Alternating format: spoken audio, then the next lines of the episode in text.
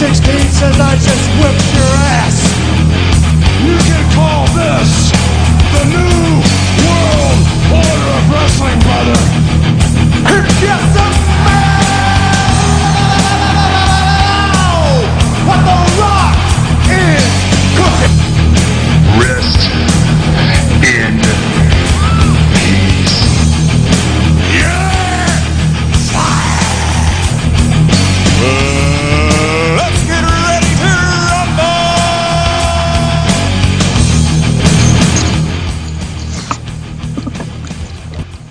Welcome to the Royal Ramble podcast on this Thursday, February 16th, 2017, here on itsyourradio.com.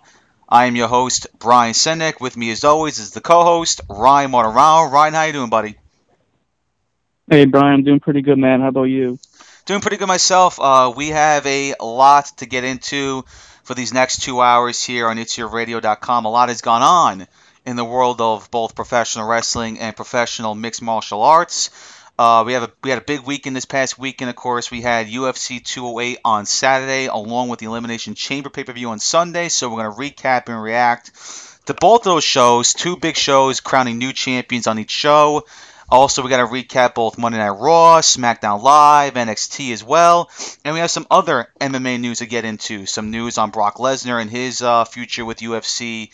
George St. Pierre trying to make a comeback in the UFC, and are we finally going to see Conor McGregor versus Floyd Mayweather? That is in the talks right now. So, a lot to get into for these next two hours.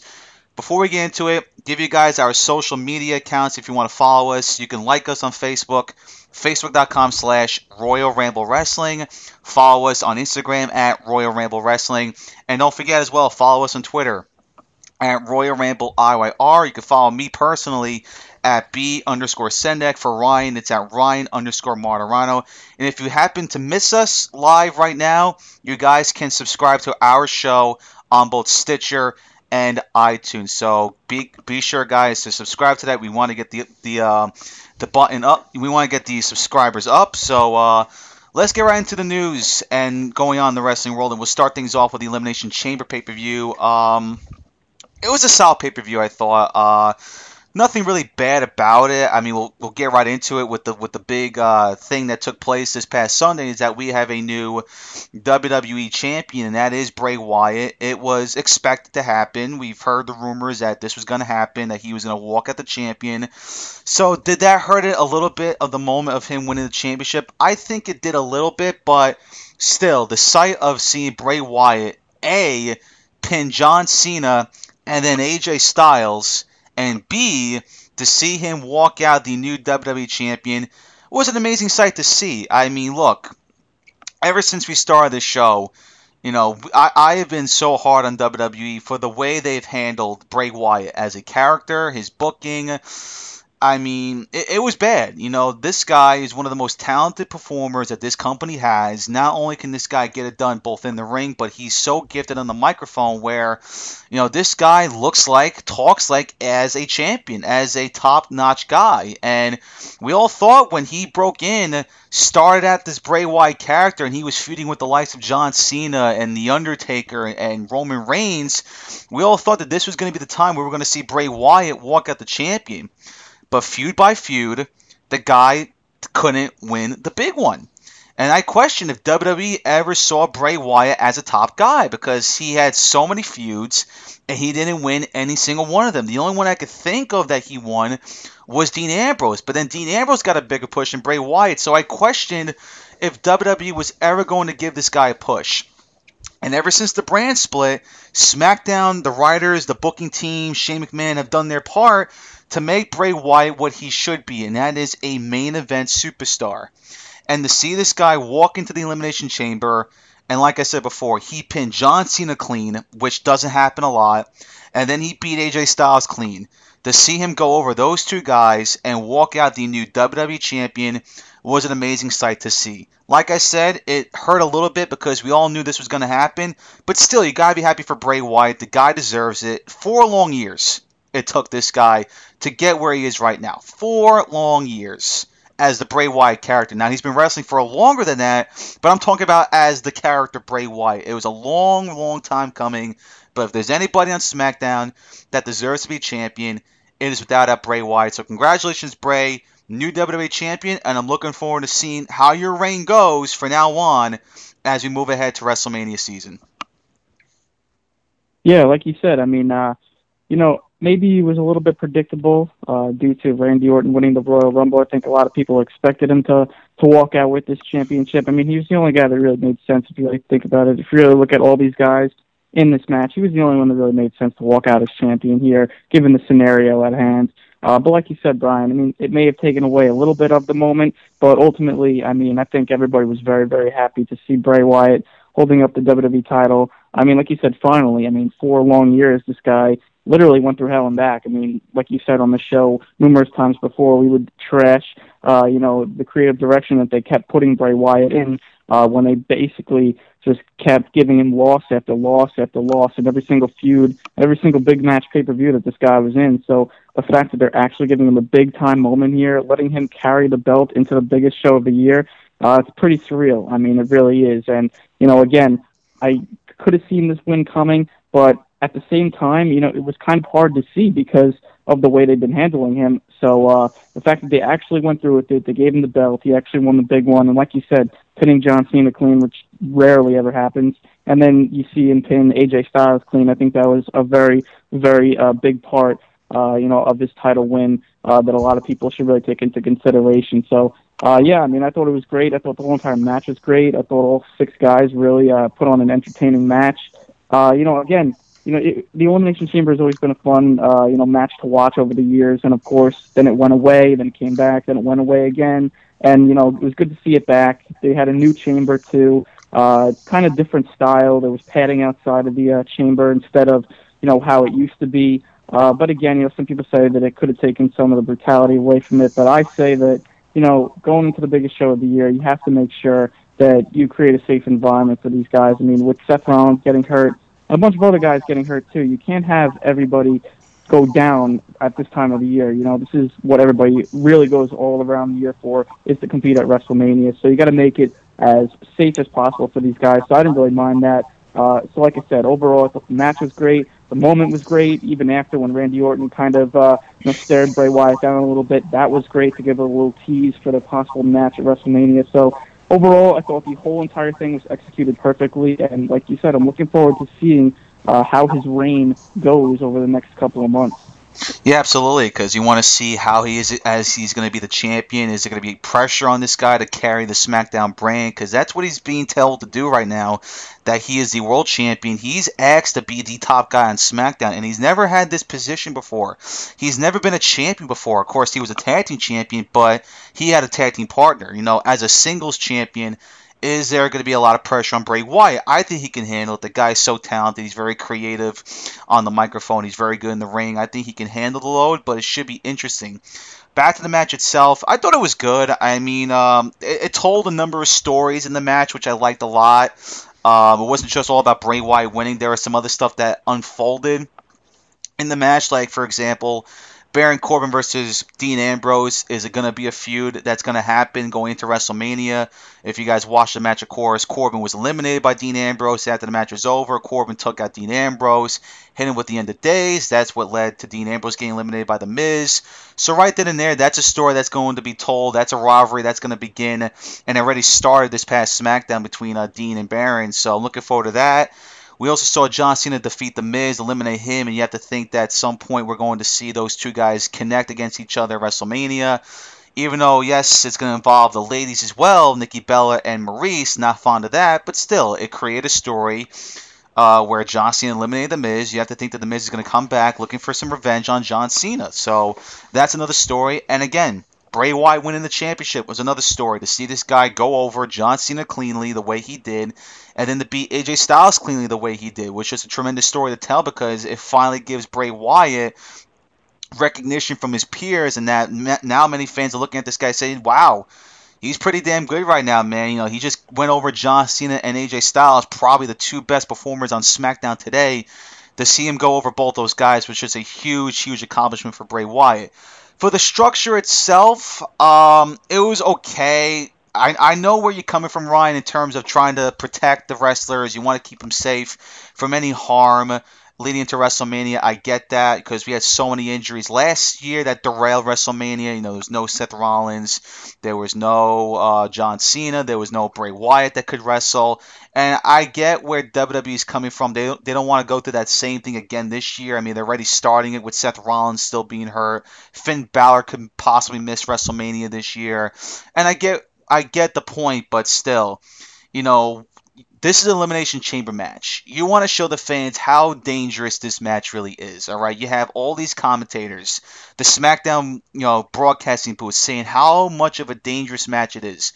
Before the match is over, you have this vignette, you have this promo from past wrestlers who talked about how dangerous this match is. Whether it was Randy Orton, Chris Jericho, Booker T, guys that had performed in the match before, talking about how dangerous it was.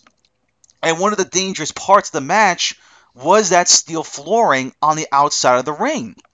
And I just didn't like the fact that they had a little cover up.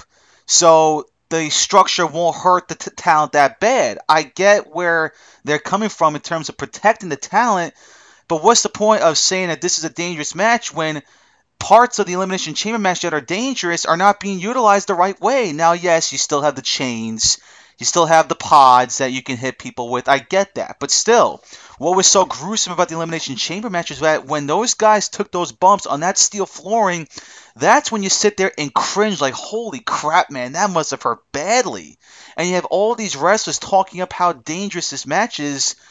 You're not living up to it when you have cover ups on the floor on the outside of the ring covering the steel structure. I didn't like that one bit. I, I think that was exposing the match. You can't do that. You got to utilize the match the right way it should be. Now, yes, again, I agree. You want to protect these wrestlers big time. And I think, you know, but still, I don't think that, you know, putting these guys on bumps through the steel structures will hurt them that greatly and you didn't have to utilize that structure all the time, but use it for some big spots. I, I just didn't get that aspect. But the new chamber look was cool. It looked like a lot taller. It wasn't wider than the other elimination chamber match. It looked taller.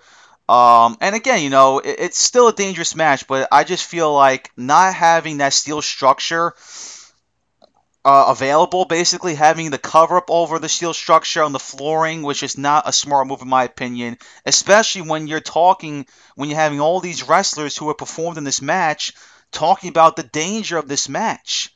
And that's the way you should do it. You should tell fans that, hey, this match is dangerous, man. It could hurt people. It could end careers. You want to tell people that so people can look at it and say, damn, man, this match is badass. But you're not doing it when you're covering up part of the violence, which is that steel structure on the floor. Again, I just didn't agree with it. I get where you're coming from, Ryan, but if it was up to me, man, forget the cover ups. Expose that steel structure and have these guys go through the pain. You don't have to go too far in terms of killing everybody, but still, don't weaken the match that way. You want to make this match as dangerous as possible.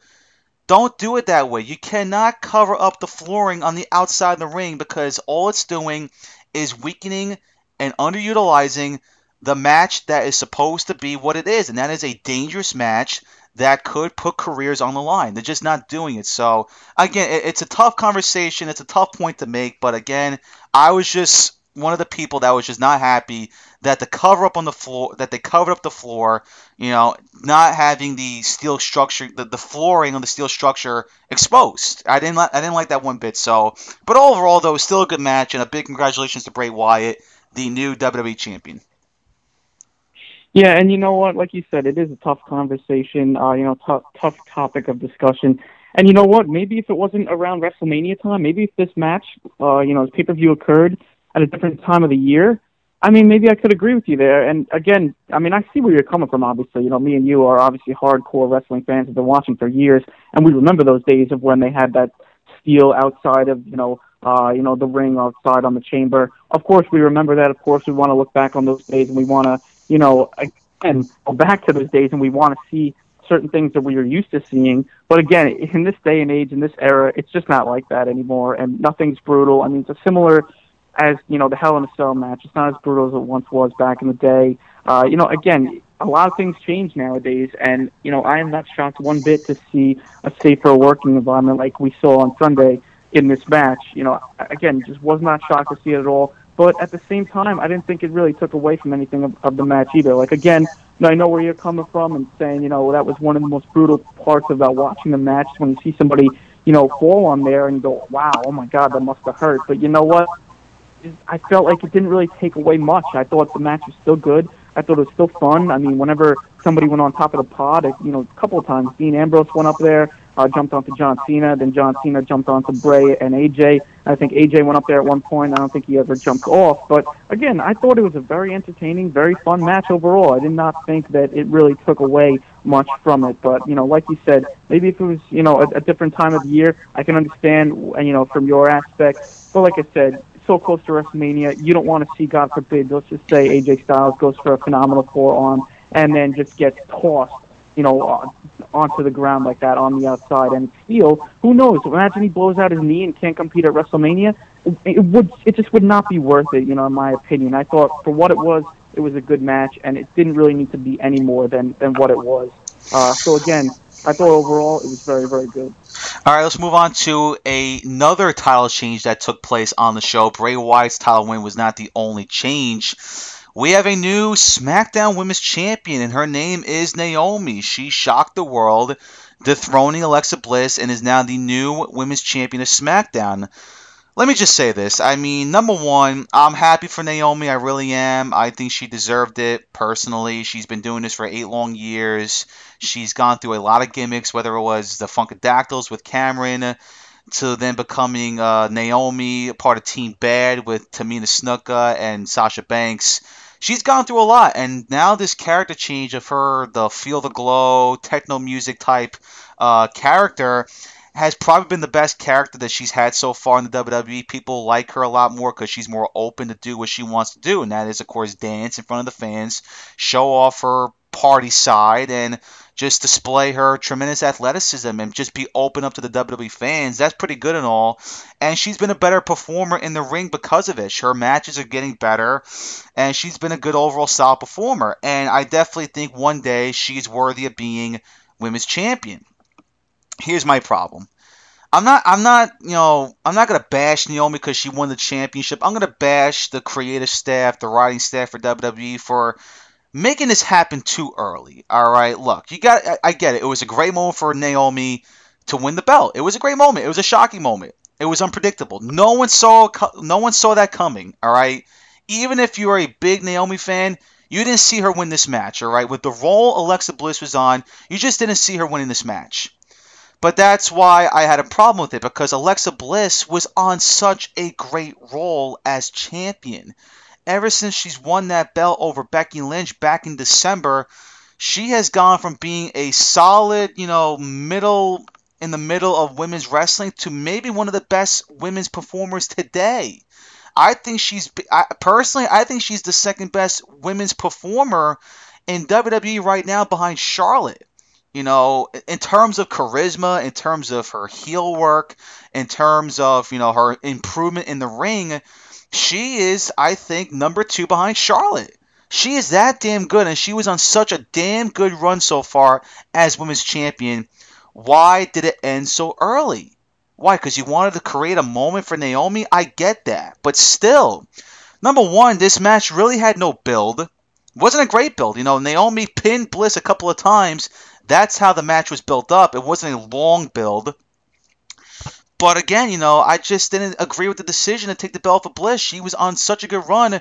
Why are you going to derail that by giving the belt to Naomi, who, yes, deserves it, but she's just not there yet in terms of earning it.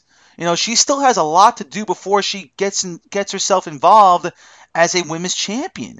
Like I said, I'm not going to discredit her winning this belt because I do believe that she is women champion uh, worthy. She's got women champion potential as of right now, I just don't agree with the decision to take the belt of Alexa Bliss when she was on such a great run as champion. Now I'm not sure what's going to happen next between these two ladies. We're going to get a rematch. Is Bliss going to get her belt back? If she doesn't, what's she going to do next? Because Naomi's going to move on to a different opponent. What does that mean for Alexa Bliss? I really don't know. I just think it was a weird timing to have Alexa Bliss drop this belt after what two months as a champion. I mean, she deserved a longer reign. I thought. You know, I thought she she deserved to go into the WrestleMania as women's champion. Now she could get the belt back. She can get the belt back on SmackDown in the next coming weeks. I believe next week they're having a match between her and Naomi. But still, though, it just doesn't make sense for her to drop the belt to Naomi to only get it back two weeks later. That is something that WWE has to stop doing. And it's not just on SmackDown, it's on Raw, it's on NXT. They have so many different title changes, it's annoying. I don't think they believe in title reigns anymore, which is absurd. You know, title reigns make superstars great these days, not constant title victories. Look, let's talk about John Cena, for example. The guy's a 16 time world champion. He's he's tied Ric Flair's record. He's going to break Ric Flair's record. But this guy has not had any long title reigns that I can remember. Just look at his recent one. He beat AJ Styles for the World Championship at the Royal Rumble, dropped it two weeks later. How can I call him a credible champion when this guy doesn't have long title reigns? Ric Flair did. This guy was a long reign, long, long reigning champion back in his prime in WCW. So again, you know, I just hate the fact that WWE just thinks it's okay to constantly drop titles week by week. You know, they're basically making out that anybody can win the women's championship. Anyone can win this championship. Wrong. You have to earn it. I'm not saying Naomi didn't earn it, but right now, no, she has a lot to prove. And to see her dethrone Alexa Bliss this early during what was going to be a good run for Alexa just doesn't make sense for me. It just doesn't. Again, I don't want to take anything away from Naomi. Good for her. She deserved it. I think she's going to be a good women's champion. I have questions on how long this is going to be. I don't see it being a long run for Naomi, especially when she's in a division that has Bliss, that has Becky Lynch, and has Mickie James. I don't see her having a long run. Even Nikki Bella and Natalya. You can't forget about those girls. So I'm not sure how long this reign is. That's why I don't agree with the decision because I know with her winning this championship, she's not going to have a long reign. So what's the point? What? Because you want to make a moment? Okay, but still, think of your storylines. Think of what makes sense. This this doesn't make sense to me. To have her win the belt over Bliss, who was red hot, to possibly drop it back to Bliss a week later. I'm not saying it's to happen, but it's a good possibility. It just didn't make sense for me. The match was good. Naomi did get her in the match. Hopefully she's okay because she announced it on SmackDown. But still, though, why are you to ruin something that was working? Bliss as a champion was doing so damn good. She was on top of the world. And then she drops the belt just like that to Naomi? Doesn't really make sense for me. The only thing I could really think of, you know, as to why Naomi is the champion is to possibly set up a Mickie James title win either in the next coming weeks or at WrestleMania if they indeed have a match for this SmackDown Women's title and if it's on the line. You know, I'm I'm kind of worried uh, that they're actually going to throw something stupid together for WrestleMania, like some uh, you know tag team match or something like a, a six on six or you know a three on three match. You know, whatever. You know, Becky uh, Naomi and, and somebody else versus Alexa, Mickie, and somebody else. I'm afraid they're going to do some stupid thing like that. Hopefully, they have a match where the title is on the line, and maybe this sets up Mickie James' title win, and then maybe uh, you know Alexa wants Mickie or whatever. Uh, this is the only thing I could think of because, like you said, Alexa Bliss was on a really, really good roll. I mean, you know, ever since winning the belt back in December, uh, beating Becky Lynch, she has just been on fire. I mean, nobody can deny that, and again, like you said, nobody really expected her to drop the belt this early. And again, I don't really, I'm not going to say that I totally agree with the decision, but again, like you said, I mean, it's a feel good moment for Naomi. I mean, how could you really be like upset to see Naomi win the belt again? This this is somebody who has really, uh, you know, really scratched and clawed to get to this spot. I mean, she really has been working hard for a number of years, and is one of the best in-ring performers, you know, that I've seen in the women's division over the last couple of years in WWE. I always said that she was championship material, and it just so happens she finally wins the belt. When, uh, you know, again, I don't really agree with the decision, so I don't really know why they did that. Uh, again, I'm curious to see how this all plays out. We know that SmackDown, they say, is the land of the opportunities, and you know they've really shown that. They've been giving opportunities to everybody to hold, you know, to, to hold these belts and to get their moments. And maybe this is just another example of them wanting to give Naomi this moment. And again, like you said, it's a good moment. But again, long-term booking wise, I don't see where you go with this. Again, maybe it is a short reign for her. Maybe they wanted to give her the belt to walk into WrestleMania, which again is in Orlando, and they keep reiterating that it's her hometown, and she keeps saying that she wants her family there or whatever. So maybe they just wanted to give her that moment of walking into Mania uh, with the championship, and I just don't see her surviving if, if the title's on the line there. I don't see her walking out as a champion when you have Becky Lynch, Mickie James, and Alexa Bliss who are all gunning for that belt. I just don't see how you can give Naomi a long run at this point. So I'm curious to see how it all plays out. Again, I, I mean, it's just if if it was up to me, I wouldn't have taken the belt off her right away. But you know what? It is what it is. We have to see how it plays out. Uh, you know, next coming weeks and months leading into WrestleMania. As for the rest of the show, I mean, it was solid overall. Uh, I thought the Luke Harper Randy Orton match was absolutely fantastic. Uh, I'm excited about Luke Harper's future in SmackDown, specifically WWE. Um, this guy is showing you that he has tremendous potential as a singles guy, and it's because of his performances in the ring. Yes, he still has lots of work to do in terms of microphone skills, but this guy has the fans by his side, and, and when you see people cheering for this guy, it tells you that he's doing something right. So the Harper Orton match was great. Looking forward to seeing more from Luke Harper as he looks like he's going to be involved in this upcoming story between uh, Bray, Randy, and himself. That should be some good stuff. Tag Team Turmoil was really not that special to me. It was just a way for all these SmackDown tag teams to get their opportunity. I get that you want to give everyone an opportunity, but still, they're just not built up the way they should be right now. You know, you want them to get the opportunity, but you're not doing themselves justice. You got to build these guys up. You got to, you got. I mean, look, you know, the Ascension's a perfect example. These two guys were the were once the longest reigning tag team champions of NXT. It, when you watch these two guys in NXT back a couple of years ago, and you watch them today, you would never think they would be this bad. You thought, holy crap, look how great they are in NXT.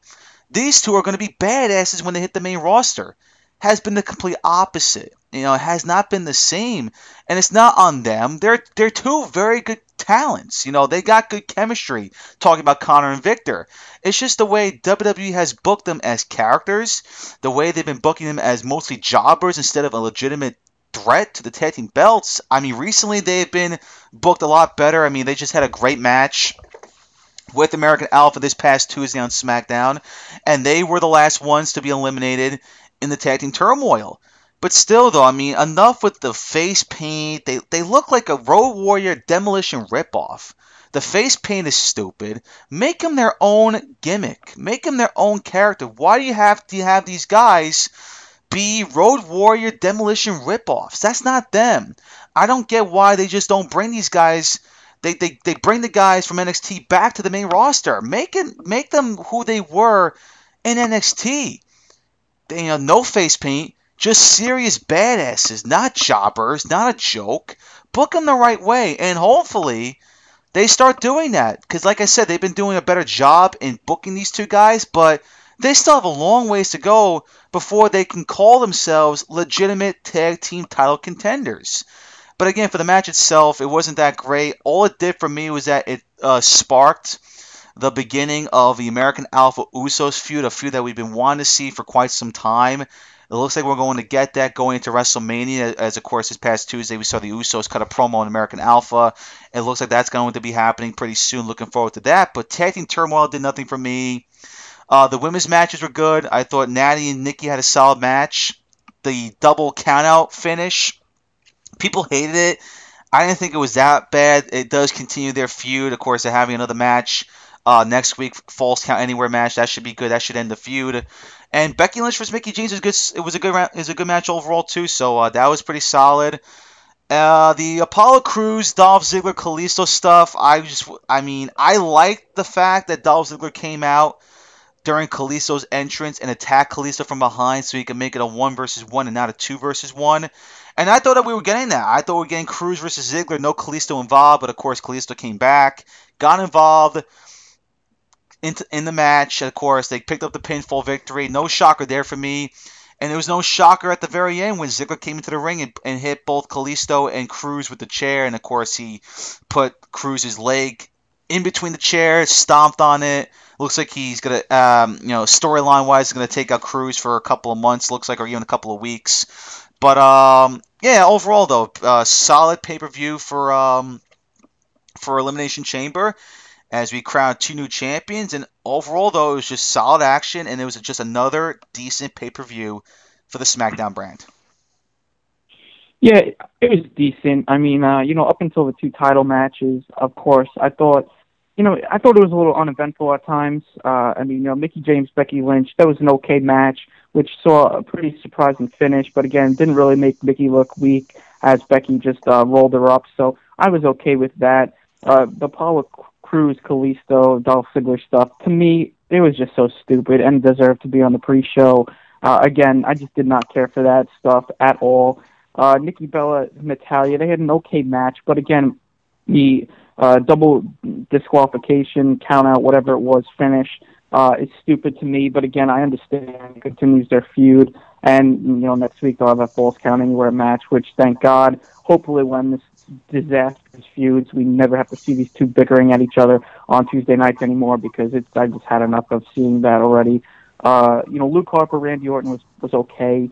Uh, again, nothing really too special in that match. Of course, no sh- shocker in Randy Orton getting the win. He needed that heading into Mania, so that was all right. Um, you know, the tag team turmoil stuff to me was just a joke. I mean, American Alpha just beating every single tag team. I mean, it just it really exposed the tag team division, in my opinion. I mean, it really exposed it to the big joke that it is. I mean, really, there is absolutely no competition for American Alpha on SmackDown. There's absolutely none. I mean, to me, that would have been the perfect opportunity for the revival to step in because I think the revival's presence are desperately needed on SmackDown right now.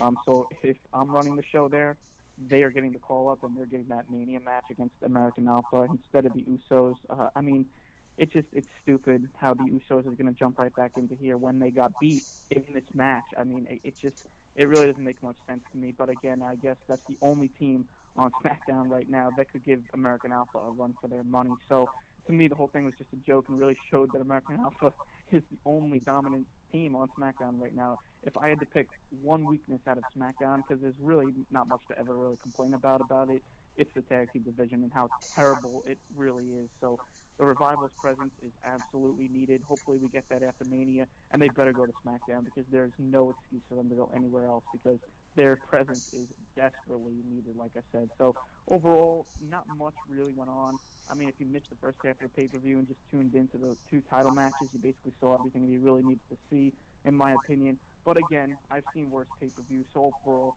I'd say it was a decent night overall. So again, not really much to complain about, but nothing all too special right before WrestleMania. Uh, yeah, let's continue to talk about WWE as we move ahead now to this week's uh, action: Raw, SmackDown, and NXT.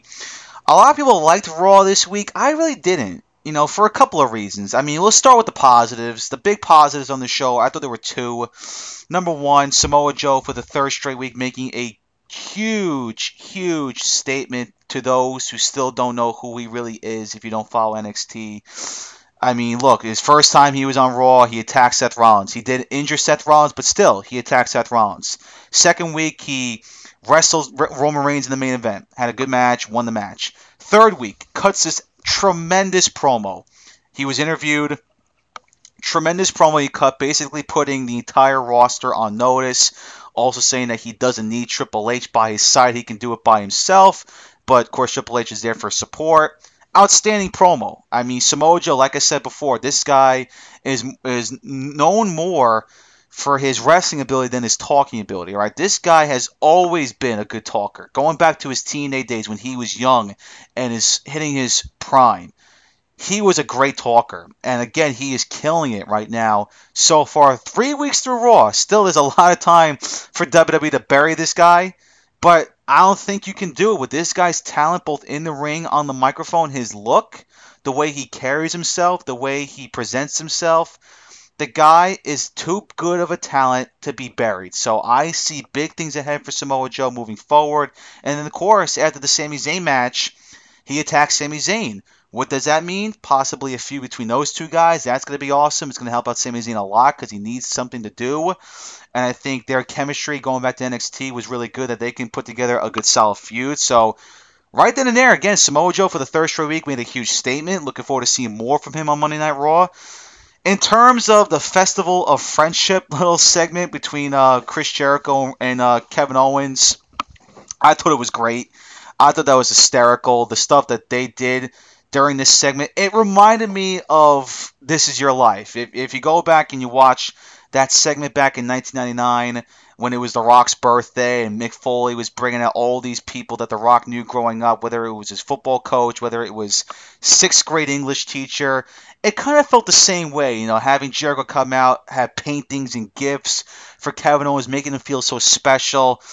And then the very end, we got the turn. Uh, Kevin Owens turns on Chris Jericho, gave him the list of Kevin Owens, attacked him, takes him out.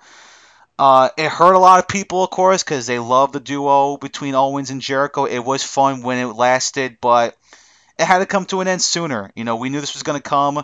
I thought it was a little bit too early. I would have saved this after Fastlane.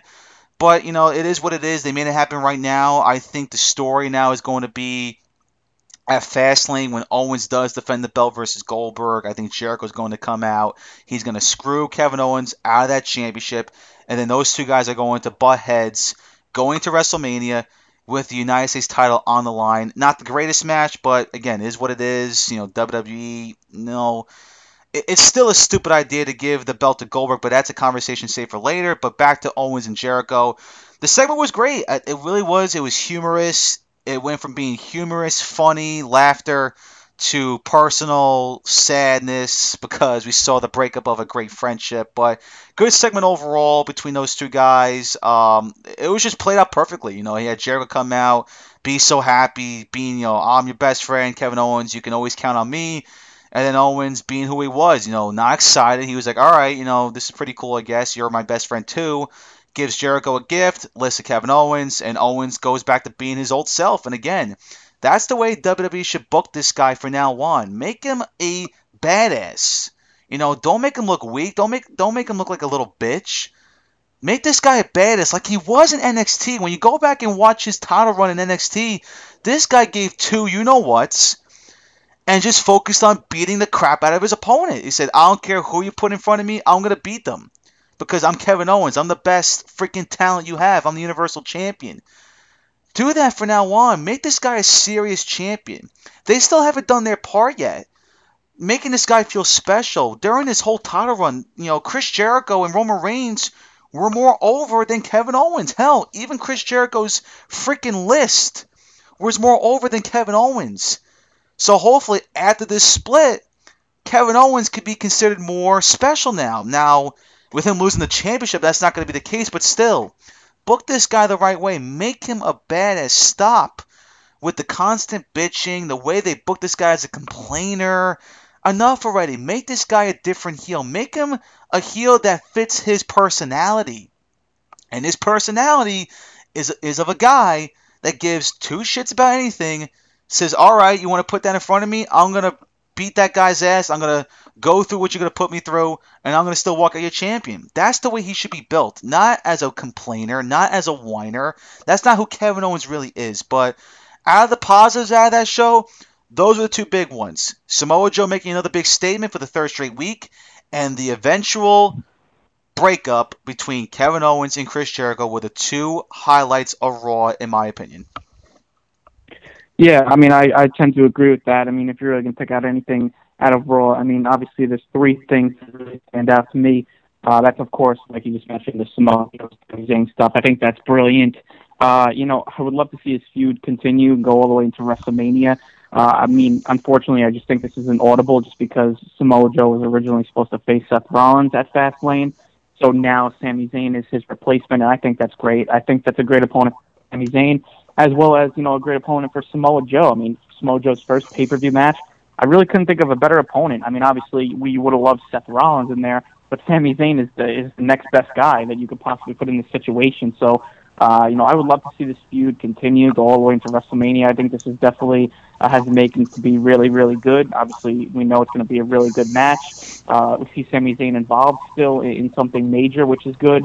And like you said, Samoa Joe continues to just kill it in his short time on Raw. Uh, the interview with Michael Cole, I thought, was very, very solid, basically putting everybody on notice. It was exactly what they needed to do with Samoa Joe to introduce him to an audience that might not be familiar with him. So, you know, they're doing a fine job so far with booking him as a monster heel, uh, and we'll see what happens. I, I would expect him to go over Sami Zayn at Fastlane and continue. My question is, what does he do at WrestleMania? Uh, I mean, it really took all of us by surprise when he debuted on Raw instead of SmackDown. I don't really know if there's an opponent on Raw that really, you know, that he's he can really work with that Mania unless it's, of course, Sami Zayn. But of course, why would they have that at Fastlane if they plan on doing that at WrestleMania again? So who knows? I mean, I would not complain about it, but it just seems weird that they would do it at pay per view before WrestleMania and then do it at Mania again. Really doesn't make much sense to me. As for the uh, Festival of Friendship thing, like you said, Brian, I mean, that was absolutely hilarious. If you didn't laugh and enjoy that segment, I mean, I just, I don't know if you have a sense of humor or whatnot, but I mean, this was absolutely hilarious. I, I mean, the only thing I didn't like about it is literally from the start, you could tell that Kevin Owens, there was something off about him. You know, we saw Triple H take him off to the side and talk to him in the back, and right then and there, you kind of thought something was up. And then when he came out, and you could tell throughout the whole entire segment, it wasn't the Kevin Owens that we've been seeing, you know, the past couple of weeks. He was just kind of down and, and felt like he didn't want to be there. And to me, it kind of gave it away a little bit. But when the moment did happen, I thought it was executed perfectly. I mean, the camera angles, everything. When Kevin Owens goes to give Chris Jericho the gift, and Jericho opens it up and he pulls out the list. And at first, he goes, Oh, another list. And you see the list, and then he goes, Wait, why is my name on it? And then the way the camera angle is, the way the, the whole entire segment is shot, you see the back of the list where it says the list of KO. And right then and there, you heard the reaction from the crowd. And then it was just like, oh my God, no way. And then all of a sudden, out of nowhere, Owens just attacks him. I thought that was done very, very good. I mean, just the whole entire thing. And I really give a lot of credit, like I said, to the camera angle on that one because, you know, you really got to see that right as he pulls it out of the box and he lifts it up. Then you get to see it, and of course, the live crowd saw exactly what we saw on television. I thought it was done perfectly. Like you said, though, I would have waited a little bit. I would have waited until after Fastlane. But you know what? Thinking about it again, it makes a ton of sense because Jericho was the one that basically gave Goldberg the match for the Universal title against Owens at Fastlane. So now this opens up the opportunity for Jericho to screw Owens over. And you know what? If that happens, which I would assume would happen, I mean that's only it's the only logical scenario at this point. If that does happen, I think Owens' is lost to Goldberg is going to look a lot better than it would if Owens was just going to lose clean without an interference. Because you know Jericho could cost him the match, and then Goldberg could just get him out of nowhere. And then again, it doesn't make Owens look all that bad that he got beat by Goldberg. I mean, he, he you know got it was an interference. It was, you know, he got, you know, betrayed again. So I think that would be a perfect scenario. And again, it makes a ton of sense then as to why Owens turned on him now as opposed to waiting until after Fastlane. So yeah, I mean, I thought those two segments were done very, very good, and you know, probably the two bright spots of Raw as well. I thought the last segment could be a bright spot too, but uh, I guess we'll get into that right now, so you can give your thoughts on that first, Brian. Yeah, final thoughts about that whole situation with Goldberg and Kevin Owens. If there is a decision, because look, we all know Goldberg's winning that belt. The only decision that I will accept in terms of Goldberg beating Kevin Owens is if is if Chris Jericho screws him. If they have Goldberg go over Kevin Owens cleanly the way they did have Goldberg go over Brock Lesnar the way he did, that would be the dumbest thing you could possibly do for Kevin Owens. It would make Kevin Owens look very, very weak. You want to protect Kevin Owens as a uh, as a superstar. You want to protect him as a wrestler. Have Chris Jericho screw this guy so you can build that feud up and don't and not make Kevin Owens look weak to Goldberg because it will be a bad look for Kevin Owens if he drops his championship to Goldberg in about a minute 26, whatever the time is going to be, because it's going to be a short match. Goldberg doesn't wrestle long matches. If you ever watch Goldberg, this guy doesn't have long matches. The average matches he has in terms in terms of durations around six seven minutes. All right, those are very short matches, especially in this day and age. So it's going to be a short match. And my fear is, is that Goldberg's going to go over this guy the way he did to Brock. He's going to spear him a couple of times, and he's going to jackhammer him.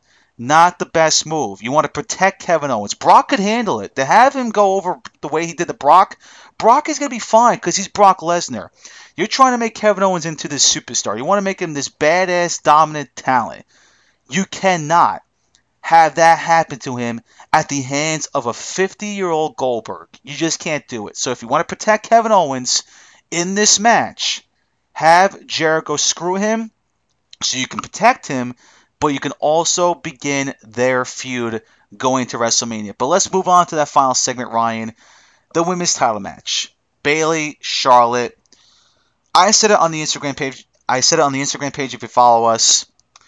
Was it a great match?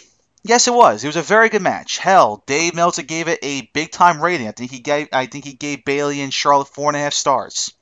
Great, great rating for those two girls. It was a great match. Was it a great moment to see Bayley win the belt? Absolutely. Who doesn't want to see Bayley become women's champion? Was it the right time? Absolutely not. I'm sorry. I, I, I am Ryan. I'm getting sick and tired of seeing this hot potato type little booking that WWE is doing right now with the current Raw Women's Championship. It's enough. It was annoying to see it happen during the Charlotte Sasha Banks feud. And now it's going to be even more annoying with this upcoming Charlotte Bayley feud. It's absurd. I'm sorry. Here's why it's absurd. I'm not saying it's absurd that Bayley won the championship, that she doesn't deserve it. No, I'm not saying that at all. She deserves to be champion. Hell, she's earned it. She's gone through a lot. She's had a long road to WWE, and she has earned and she has won over the fans with her gimmick, with her charisma in the ring.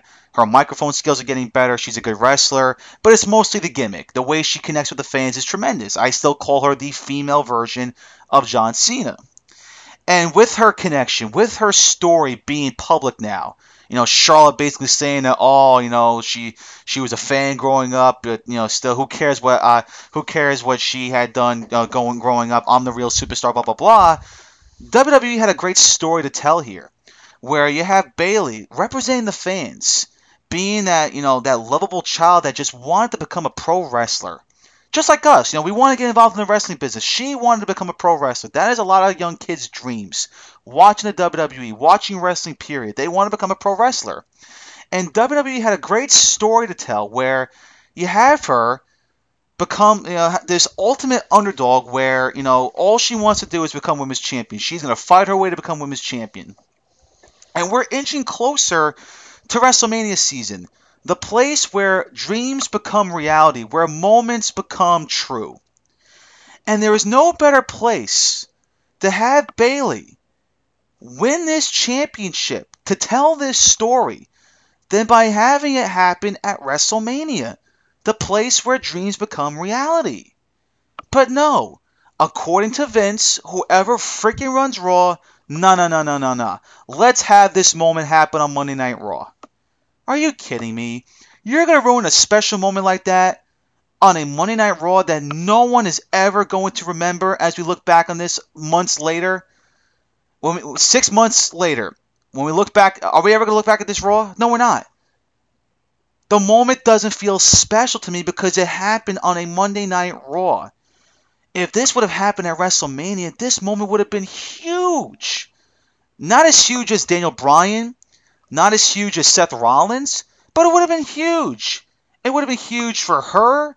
It would have been huge for her fans. It would have been huge for women's wrestling, period. And it was taken away from us so it could happen on a Monday Night Raw in Las Vegas? Are you kidding me? I mean, I, I don't understand it. It doesn't make sense to me. Why? Because you want to, you know, continue this feud between her and Charlotte, and you want to continue this undefeated streak at pay-per-views for Charlotte? Who gives a crap? I don't care. The streak doesn't mean anything to me. It has no meaning. Oh wow, Charlotte's undefeated pay-per-view. So what? Nobody cares. So again, that's why I didn't like this whole segment. Again, it was a great match. It was a great moment. But this moment should have been saved for WrestleMania, not Monday Night Raw. It doesn't feel special because look, look what's going to happen now. There's going to be a rematch at Fastlane. I had some people come up to me and say, well, I'm not sure about that. You know, they still could do a tag team match between Charlotte and Nia Jax versus Sasha and Bayley. No, no, no, no, no. Stop. That's not happening. We're going to get Charlotte versus Bayley again. What's going to happen, people? We're going to see Charlotte become women's champion again, continuing her stupid undefeated pay per view streak. You know what's going to happen next? WrestleMania. Women's Championship is going to be on the line. It could be another singles match. It could be a multiple women's match. Add Sasha and Nia Jackson to the mix. Who doesn't matter? I still think Bayley's going to walk out the women's champion that night. Is the moment going to feel special? Hell no, it's not. Because she's already won the championship. That's why I'm pissed off. Because you want to make a memorable moment for her career to finally win the women's championship? Have it happen at WrestleMania, not Monday Night Raw. It's stupid. WWE really has no patience when it comes to moments like this. They think it's just okay to continue to throw uh, to, to continue to constantly have the title changes in the women's division. It's not okay. I mean, hell, by the end of 2017, Charlotte could be where her father is. She may have 16 women's title championships by the end of 2017. It's stupid. Doesn't make sense. So again, you know, I don't want to denigrate this moment for Bayley. It's a great moment for her. Congratulations, Bayley. You deserve it. Just in my personal opinion, this was not the right place to do it. It doesn't feel special because it happened on Raw, not at WrestleMania, where it should have happened. And that's why I wasn't a fan of this segment. But again, it happened. Congratulations, Bayley, new women's champion. But in terms of what's going to happen next, I'm not looking forward to it because I know what's going to happen. Charlotte's going to get that belt back at Fastlane, and then she's going to drop the belt to, at WrestleMania to probably Bayley, or it could be Sasha Banks. But still, the moment of that happening at Mania is not going to feel special because we've seen both Sasha and Bayley hold a championship already. That's why it's not going to feel special, and that's why I was not at all pleased when this happened Monday Night Raw. This moment should have been saved for WrestleMania, not on a Monday Night Raw. Yeah, I, you know, again, I, you know, we we talked about this, you know, last week, and again, I mean, you could have seen this coming from a mile away. This is what happens. You know, Charlotte loses on Raw, wins back at pay per views. You could see it. Was in Vegas. They were making a big deal about it. It was the main event. You could tell a title change was coming. I'm actually okay with it for a couple of different reasons. One, you know, there is a long way still until Mania, so there is no possible way they could have dragged this out without giving the belt to Bayley somewhere I- I- between now and Mania. There is no way they could have dragged this out. Also, too, maybe they wanted to give this win to Bayley here because coming out of Raw, this is what everybody was talking about. I mean, of course, people were talking about Owens turning on Jericho as well, but this was the ultimate highlight of Raw. I mean, this went off the air. You, this is what they left you with.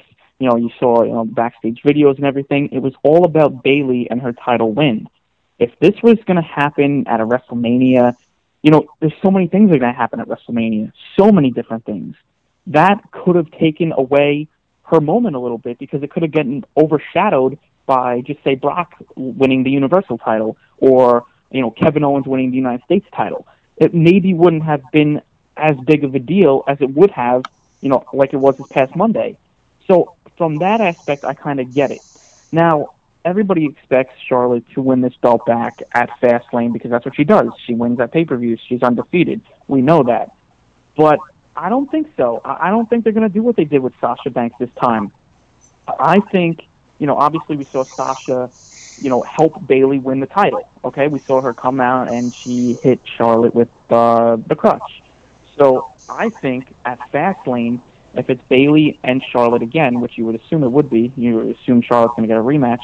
I think Sasha Banks gets involved again, and I think again she, you know, does something to, you know, hit Charlotte or whatever. I think she disqualifies Charlotte somehow, which gives Charlotte the victory, so she's still undefeated at pay-per-views, but Bayley still holds on to the title. Then, you know, I, I don't think it happens at Fastlane. I think, you know, maybe the next night or after that or whatever. Then, eventually, we see Sasha Banks turn on Bayley and say, you know what, this is twice now that I help you, you know, retain this belt. You know, you can't win it on your own or whatever. This and that. You know, uh, you know, now you have to beat me or whatever. And this is where it sets up Bayley, Sasha, and Charlotte. And I don't really know where Nia fits into this. If she is going to get into this match at WrestleMania, I really don't know where she fits into this unless she comes in and just says she wants a shot and they add her into the mix. But right now, it, it looks like it's going to be revolving around those three ladies. So that is how I see it going down. And then, you know, you drag it out. And then, of course, WrestleMania, you have Bayley walk out as the champion. And, you know, it could, you could say she overcame, she overcame her former best friend who turned on her and the woman who basically has four title reigns already and who's undefeated at pay-per-views, she overcame that as well and ruined her pay-per-view streak that could be Bayley's WrestleMania moment there instead of her originally winning the belt for the first time there, which is kind of obvious and which is what everybody eh, assumed would happen in the first place. So instead, they're giving us a different direction, and I can't say I hate it. So that's the way I see it going down and how it's playing out because I, I see where you're coming from, Brian. And again, I, I, I was I wanted that moment to be at WrestleMania as well. But thinking about it, seeing how it, it all unfolded, and then you know looking at the calendar and seeing how far away we actually are. I mean, this scenario makes a lot more sense than her winning the belt for the first time at Mania. I mean, I see where you're coming from, I, and I do hope that that is the case. Then, with this current storyline at Fastlane we see Sasha Banks get involved, I just don't see it though. I, I just think it's clear to its day that Charlotte is going to get that belt back at Fastlane. She's going to defend the belt WrestleMania to, to keep her undefeated, stupid pay per view streak on the line. And then she'll finally lose her first pay per view match at WrestleMania. To who? I don't know. Doesn't matter. A little bit, but the moment won't feel that special, whether it's Sasha or Bayley, because they were champions already. And again, you know, WrestleMania is the place where you want to see moments like we saw Monday happen. And I just think they wasted it. I mean, yeah, maybe in terms of storyline purposes and how long it is from now to WrestleMania, I I get it a little bit, but still though, I just think Bayley winning the championship was better served for WrestleMania and not on a Monday Night Raw that we're not going to remember. When we look back at it six months later, we're not going to remember this. I mean, we maybe will because of the Owens Jericho split up. But when we look back at this Raw, February 13th, we're going to remember more for that than Bayley win the championship. And that's sad because Bayley deserves a better moment, a bigger moment than what she got on Raw. It was a great moment, no doubt about it, but if it happened at WrestleMania, it would have been more memorable because it was WrestleMania. That's just me, but it is what it is. Bayley's a new champion, and we'll have to see where they go from here. We'll take a quick commercial break. When we get back, we got to recap SmackDown and NXT. Plus, we got to get into some UFC talk. As you know, we have a new UFC women's featherweight champion, Germaine de Randamie. We're going to get our thoughts on that, plus some other news going on in the UFC. Brock Lesnar retiring, Georges St-Pierre making a comeback, and of course, the big news Conor McGregor was Floyd Mayweather. Is that officially going to happen? We may see it very, very soon. We'll get into all that in the second hour right after this break. We'll be right back with the Royal Ramble podcast. Hang on, everybody.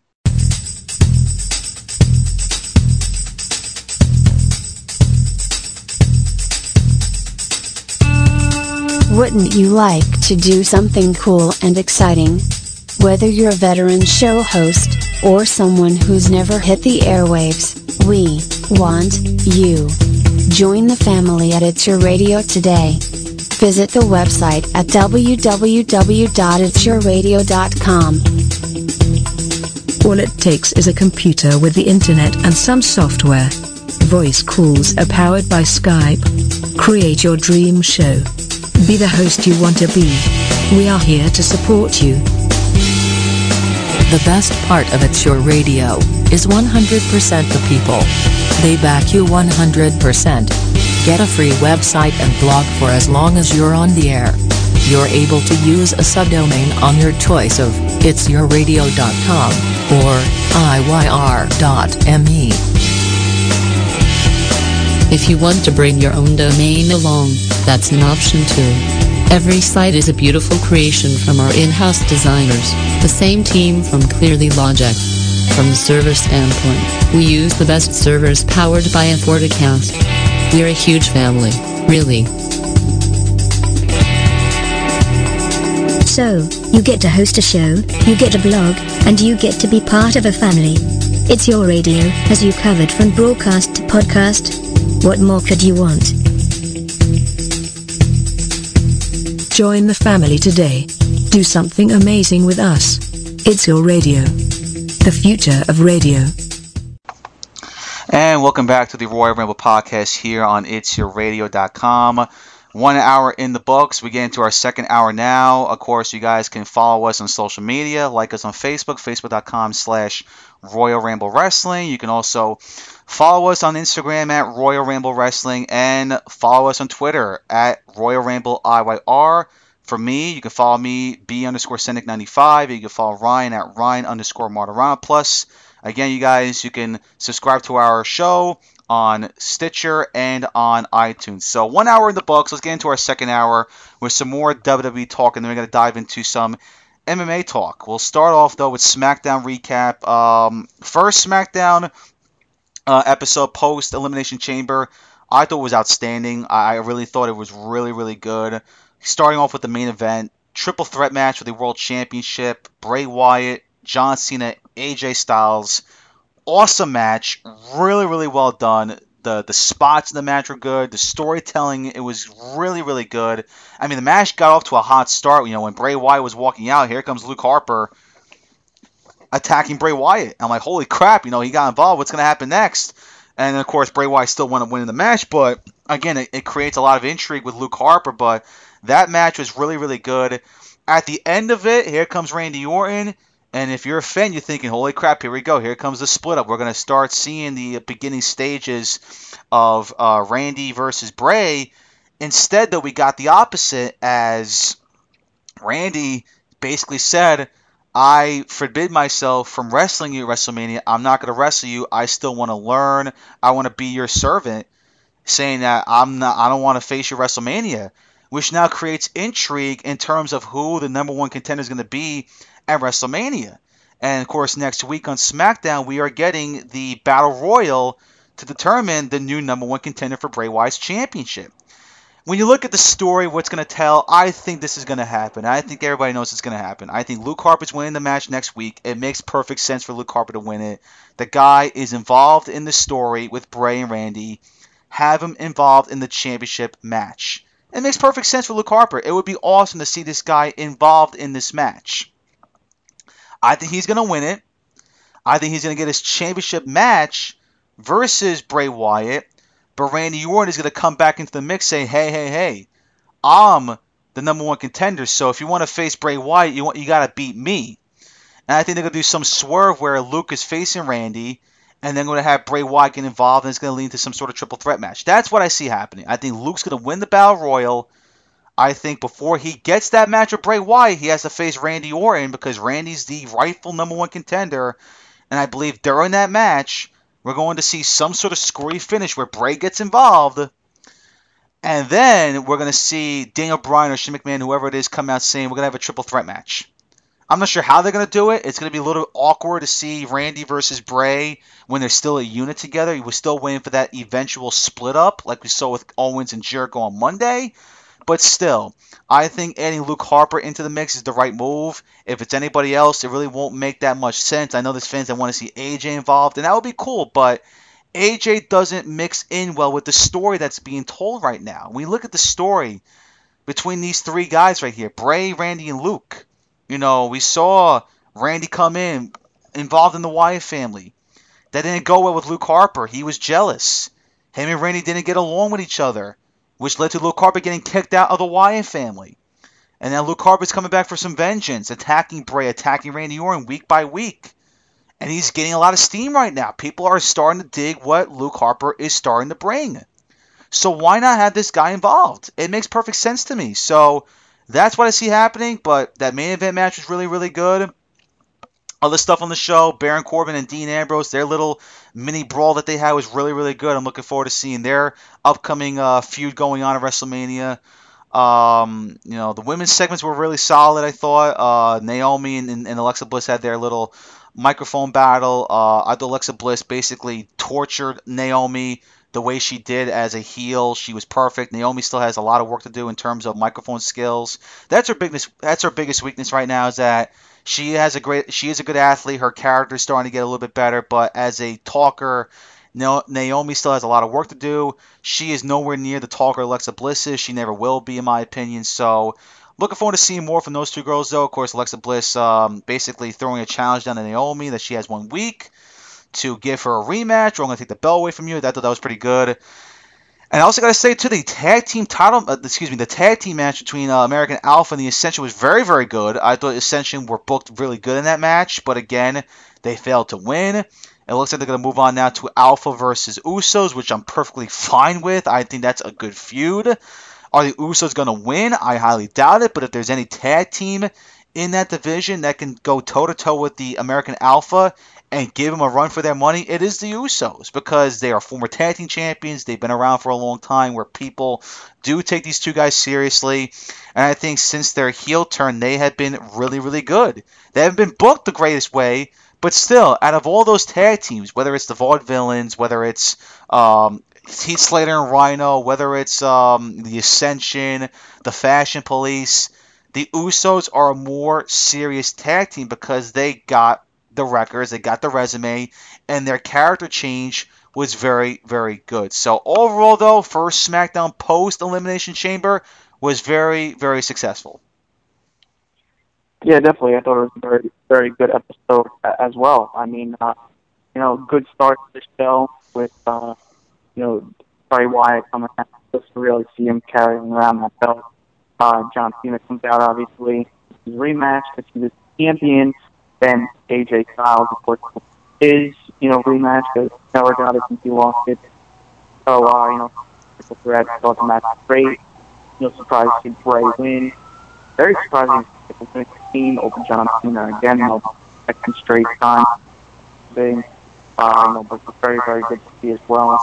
Uh, you know, I like Luke Harper's getting involved. Like you said, Battle Royal next week. Uh, you know, you got he's going to win that. Now, will they set up or will he just win that and will he have to put that shot, you know, that uh, number one contendership spot up against Orton, who I would assume would get back into the picture and say, look, I'm a Royal Rumble winner. I still want my shot. I still want to get in here. Will they put Luke Harper versus Randy Orton as the ultimate number one contenders match and have Randy Orton win and then set up Orton and Wyatt? But then again, you know what? If they're if they're incorporating Luke Harper into this, you gotta think that they have plans to put him in the match. I mean, you just gotta. It, it makes sense at this point. You can't just say screw you after having him win the battle royal, have him get involved like like he is, and then just not go through with it. So I think that's what's going to happen. And if it does, I think that's very very intriguing stuff. I definitely, uh, you know, definitely down for a triple threat as opposed to a regular one-on-one match. So I thought that stuff was good. Uh, the Alexa Bliss Naomi stuff was good. Of course, Alexa doing what she does best on the microphone. Hopefully, like we mentioned before, Naomi's not seriously injured, uh, and she can compete next week. But uh, we'll see what happens with that. Like you said, the team match is very, very good too. I thought, uh, know, it's interesting to see the way the Ascension has been booked, but again, I think it's a little tease. You know, it, it's such a it's such a dumb tease because we know they're not going to get anything. And at this point, the Ascension is dead in the water. I mean, there's nothing they could possibly do to get these guys back up to, to being a relevant, you know, tag team again, unless they completely do a character change and repackage themselves I just can't see them being a serious tag team contenders anymore in WWE. That ship has really sunk. Uh, you know, well, well, years, ago it sunk ever since they came up for the main roster. So looks like we're finally getting Usos and Alpha, like I mentioned before. See what that program does. See if that goes into Mania. See what happens with that. I think we've all been wanting that for a while now. So we'll get that, and we'll see where that goes. Mickie James finally getting a win over Becky Lynch too, in typical heel fashion, taking an injury and then out of nowhere just kicking Becky. I thought that was pretty good too. Uh, you know, so overall, I thought SmackDown was pretty good. Again, you know, no surprise to see it good every single week. Uh, just continues to grow, continues to make, you know, good storyline progression week after week, and this week was no different. Yeah, absolutely. And we've heard some rumors now about Baron Corbin possibly having him win the Intercontinental Championship. I think that would be awesome to happen at WrestleMania Because look, you know, Baron Corbin has been tremendous for SmackDown ever since the brand split. He has benefited from him greatly, like other superstars have on SmackDown, whether it was Alexa Bliss or Naomi or some other talents. Baron Corbin has blossomed in a very big way on SmackDown. He's being booked the right way. His in-ring his in-ring performances are getting a lot better because he's working with some of the best. He's been working with John Cena. He's been working with AJ Styles. He's been working with Dean Ambrose, Miz. He has learned a lot from these guys, and when you continue to learn, the better you get. And every single week, this guy does something that says, "Wow, you know, he's just getting better and better and better." And that's what you want to see. Because look it's not an easy transition from going to football to wrestling. It's a tough transition to make if you're into sports entertainment. You know, some guys that are football players are not. They're just there to make money. I think Baron Corbin had a had a desire to do this. He looked at himself thinking that he could do this, and it wasn't the best of starts. I was hard on this guy back in NXT, and you know I ridiculed him a little bit in his matches with Samoa Joe at Takeover Brooklyn and then Apollo Crews at Takeover London. I said he just wasn't good enough. He needs to deliver a lot more and he just got better and better as time moved on. And ever since he jumped to the main roster, every single week he's gotten better and better. Uh, early on in, uh, on the main roster, it wasn't that great, but again, ever since the brand split and he went to SmackDown, the guy has benefited from it greatly. And now look at this guy. He's he was a part of the Elimination Chamber match. He dominated the match before he got eliminated, and now he's chasing the Intercontinental Championship. And if he does win this belt, which I believe he will, and he should, that would be awesome for Baron Corbin as he continues to ascend to the top of the mountain, and that is the main roster. Uh, that's uh, the World Championship, excuse me. And that's great to see. You want to see this guy improve. You can tell that he has a great look. You can tell that Vince McMahon likes this guy. Triple H likes this guy. They have big plans for him, but it has to come. It has to come within him that he has to earn it. And again, you know, the microphone skills, the in-ring ability, he has to be better at that, and he has gotten better at that. As a talker, he keeps his comments low. He doesn't speak that long. He makes it clear and simple that you know I'm you know I'm a badass. I'm gonna take you out. You know he doesn't have these long speeches and gets annoying. No, he keeps it clear and simple.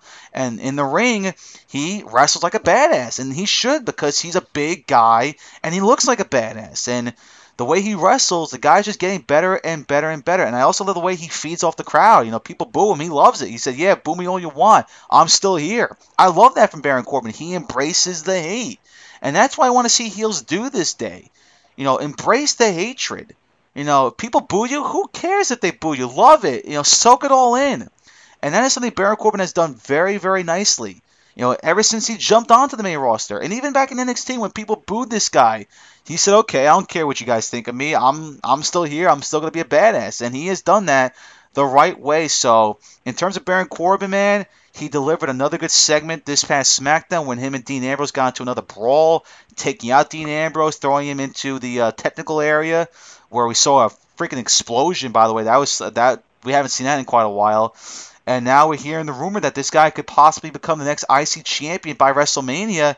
That's great to see because this guy deserves it. He's earned it. He's worked hard to get to this point, and he has become one of the more interesting talents on SmackDown. So if that is the case, man, I hope that is because Baron Corbin, I think, could make as a great Intercontinental Champion, and that would be another step forward in his quest to becoming maybe the top dog of a specific brand, whether it's Raw or SmackDown, because at the draft in the summer, who knows where Baron Corbin will be.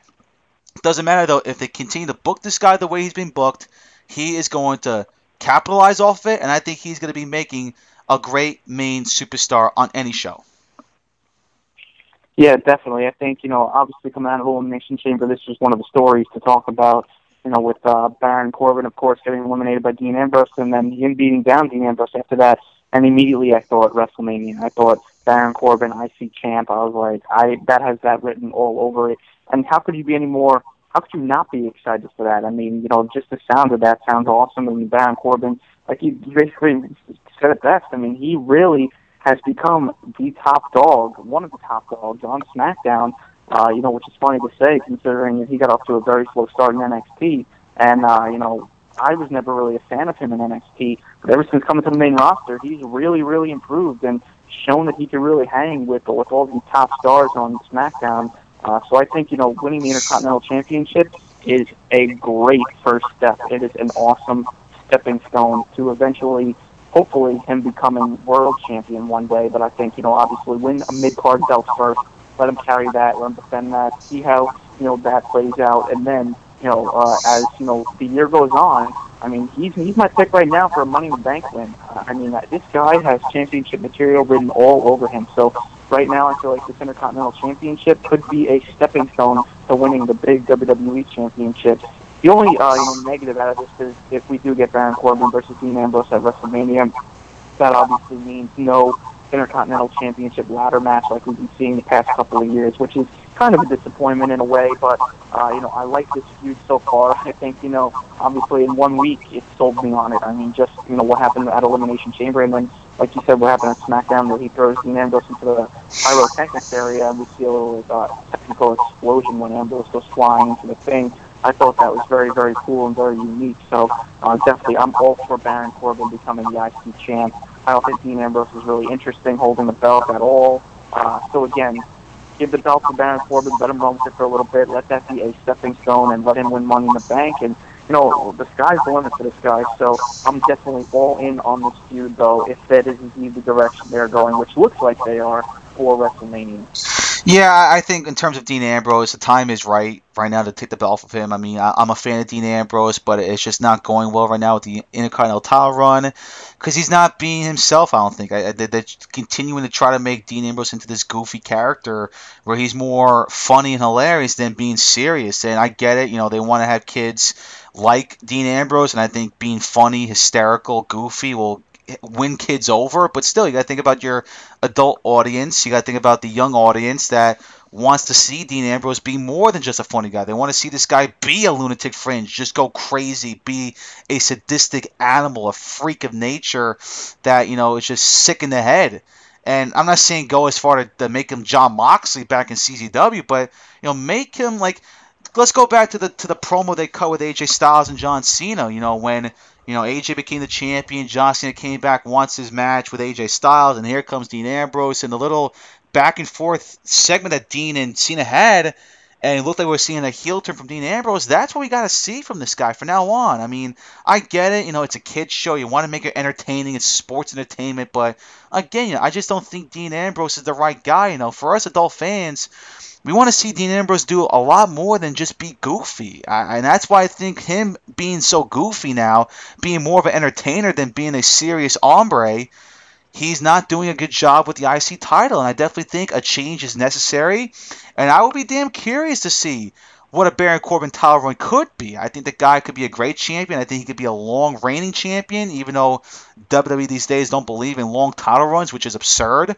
But again, I just think that you know, right now going to WrestleMania with the momentum that Baron Corbin's on right now, I think it's better served that he becomes champion and takes the belt away from Dean Ambrose. But we'll see what happens. We still have weeks away until that happens. Who knows if the match is even going to happen? You just never know what WWE changes do happen. But from the way it looks like looks like right now, we're going to see a Dean Ambrose Baron Corbin match at WrestleMania for the IC title, which I will be, you know, I'll, I'll be okay with. That should be a good match, and I hopefully and hopefully we see a Baron Corbin title win. Let's now move ahead now to NXT talk. Um, again, I, I thought two weeks in a row NXT delivered another solid, good show um, as they continue to look ahead to take over Orlando. Uh, we'll start off with the main event: Tyler Bate versus Trent Seven for the um, United Kingdom Championship. First time the belt has been defended. Really, really good match. I thought those two guys delivered. Really did. Uh, Bate and Seven are two great talents, especially Tyler Bate. I mean, the more you watch this guy perform, the more you gotta like this guy. I mean, again, going to the UK title tournament. I didn't know what to expect. I didn't know what to expect from Tyler Bate. I never watched his work. I've heard about this guy, but I was like, I have never seen him perform before. I'm looking forward to seeing what this guy does, and he won me over right away. That first round match he had with Tucker won me over, and then as the tournament went on, whether he faced Jordan Devlin, and then he faced Wolfgang, and then the main event with Pete Dunne, man, this guy just got better and better by each match and he just won me over instantly. And I, I think this guy deserved to be the first champion. Others disagree, but hell, why not? 19 years old, the kid's got a good connection with the fans. Why not give him the championship? And so far, he's looked really, really good so far through two appearances on NXT. Trent Seven, of course, this guy's a seasoned veteran, man. Well respected by his peers. The fans like this guy. Good, solid in ring performer. He delivered a good match as well. My question though is, are we going to see more from these UK UK talents from now on in NXT? We are getting Pete Dunne versus Mark Andrews next week. I'm looking forward to that match. But are we going to see a lot from these guys in NXT, or are they going to get their own show? Because we've heard that it's supposed to be their own show. You know, they're, they're going to have their own show, like 205 Live has it. They're going to have one for the United Kingdom, uh, the, the UK wrestlers. But right now, we've heard nothing about it being official. These guys are just making some appearances. They're in NXT right now, and they're also doing, of course, some stuff in the independents, whether it's Progress Wrestling, whether it's uh, Rev Pro. They're still doing shows there, but uh, I am curious to see with right now what is the future with these UK talents? Are, are, are they going to be in NXT full time? Is the UK Championship going to be defended on NXT for now on, or are we going to get a UK show? Are we going to get a show for these UK talents? I still think that's going to happen. They're still in talks of putting Progress and ICW on the network. Not official yet, but they're in talks, and it could happen because WWE is working strongly with Progress and ICW. But you never know. But overall, man, that main event was awesome. I'm looking forward to seeing Pete Dunne and Mark Andrews next week. That should be another great match. But it's still a big question what is the future for these UK talents, especially Tyler Bate, the UK champion? Are they going to get their own show or are they going to be full time performers on NXT? That is a question that does need to be answered. Yeah, no, definitely. Uh, you know, as far as the match goes, I loved it. Obviously, you know, you saw a lot of Tyler Bate and Trent Seven if you watch the UK tournament. So, you know, you know what to expect from both of these guys. But they put on a very, very solid main event of NXT, and I really enjoyed it. And yeah, I mean, like you said, that's the big question now. What is going to happen with these UK guys? To be honest, I would avoid their own show at all costs. I mean, we're seeing what's going on right now with the cruiserweights and 205 lives. It's not working out, in my opinion. Some some might say it is working out. To me, it's a complete waste of time. I barely even watched the show, and it's a shame because I do enjoy all the cruiserweights. I enjoy all the talent that that's there. I think Gran Metalik just debuted, uh, you know, a couple nights ago for the first time since we saw him debut on Raw. But you know what? It's just it's not working out long term. It's not working out. There's one championship, and it would be the same thing for the UK championship thing. It would be one title. The show would revolve around one title, and it would have random matches between random guys. And to me, it, it's it's just setting it up to fail. So I would just keep doing what they're doing on NXT right now. Every now and then, just feature them. It'll feel special. It'll add some intrigue uh, people will get excited to see these guys. Throwing them out there in front of the Full Sail crowd is what you know will only help them improve as well because we know how the Full Sail crowd you know reacts to certain people. Uh, just keep doing what they're doing right now. Like you said, next week we're getting Pete Dunne versus Mark Andrews. I think that's going to be good too. I'm looking forward to seeing that. Uh, you know, William Regal's already eyeing down Pete Dunne uh, to make sure that the similar thing that he did at the UK tournament does not happen in NXT. So I would just keep doing that. I mean, again, just have these guys make appearances every now and then. Um, you know, at Takeover Orlando, I would have you know a special match for the UK Championship. I would. I would have Tyler Bate defended against somebody. If not, maybe have him defended against Trent Seven, Pete Dunne, and Mark Andrews in a fatal four way. I think that would be tremendous. So I think you know you just keep doing what they're doing right now on NXT. Um, you know, we have been talking about how NXT does need another championship belt, you know, a mid card belt. I think it would add a lot more to the NXT brand and, and some of the talents over there who might not be world championship material, such as uh, you know, Tye Dillinger. So for right now, I would just keep doing what they're doing. I think it's a nice special attraction as NXT each week and, and the takeover special. So uh, to me, that's what I would keep doing. I would avoid their own show, like I said, at all costs, because to me, that's just setting it up for an epic disaster. Yeah, we'll see what happens. I, I do think they're going to get their own show, but I do have the same fears as you do, Ryan, with similarities to the Cruiserweight show. I mean, one title, you know, to do their own show with one title around it, I don't think that's the best of moves, but again, we'll see what happens with them. But I do agree with you. I think having Tyler Bate defend the belt at Takeover Orlando would be awesome to see. I think fans would like to see that happen. To who? he defends the belt to, who the hell knows? I could be Mark Andrews. It could be Pete Dunne. It could be it could be a fatal four way between Dunne, Andrews, Trent Seven, and Tyler Bate. Who the hell knows? But uh, that would be something to watch right there. That would be something cool to see. So hopefully that does happen. For the rest of the show, uh, of course, we saw the first vignette of the return of Chris Hero, aka Kassius Ohno. Um, really looking forward to that. I think next week, from the spoilers that I read, that next week he's going to make his return. Uh, Bobby Roode's in a match next week. He wrestles No Way Jose. He beats No Way Jose, attacks him after the match, and then that's when we see Chris Hero come back and basically provoke Bobby Roode wanting a championship match. And if you guys read the news that Triple H posted on his Twitter page, February 22nd is the next TV tapings for NXT, the final ones before Takeover Orlando happens, and uh, and during those tapings, we're getting not just the return of Shinsuke Nakamura, but we're also getting a Bobby Roode Kassius Ohno title match. Now, what does that mean for Takeover Orlando? I'm not sure. It could be Bobby Roode versus Nakamura for the second time with no Kassius Ohno. Personally, I'd rather see Ohno involved. If you have nothing for because that right now, I'm not sure what else is there for Ohno to work with. If he doesn't win the NXT Championship against Bobby Roode on the Takeover taping, what's he gonna do next? Is he gonna feud with somebody else for no reason? I'm not sure. So personally, I think it would be smart to add Chris Hero into the mix along with Nakamura and Bobby Roode for NXT Takeover. But we are getting the return of Kassius Ohno pretty soon. In terms of the tag team stuff, um, it looks like we're gearing up for a triple threat tag team title match at Takeover Orlando. DIY, the Revival, and the Authors of Pain. Of course, this past, uh, last night we saw, you know, of course, uh, Authors of Pain, DIY, and the Revival have some little segment where DIY called out the Authors of Pain. They want their rematch. Paul Ellering gave it to them, but during the segment, the Revival came out of nowhere, attacked DIY a week after they attacked the Authors of Pain. So we're going to get that match between AOP and DIY, I believe, in two weeks. I think Paul Ellering said that. And what I see happening is that we're going to have that match. I think that the, the Revival are going to get involved, setting up a triple threat match at Takeover Orlando, which I'm perfectly fine with. All right, if they do a take, if they do a triple threat match for the tag team belts with those three tag teams involved, I am perfectly fine with that. Personally, Ryan, I want to see them up the stakes with this match. Not don't make it an ordinary triple threat tag team match. Up the stakes. Why don't we see a ladder match? Why don't we see a TLC match? Why don't we see a no holds bar match? Add a stipulation. Make it interesting. Hell, it, it is WrestleMania weekend. If you're Triple H, you want your show to outbeat WrestleMania. It's probably going to happen no matter what, because in terms of the WrestleMania card, not the greatest, and I think Takeover is going to beat them by a landslide. But still, you never know.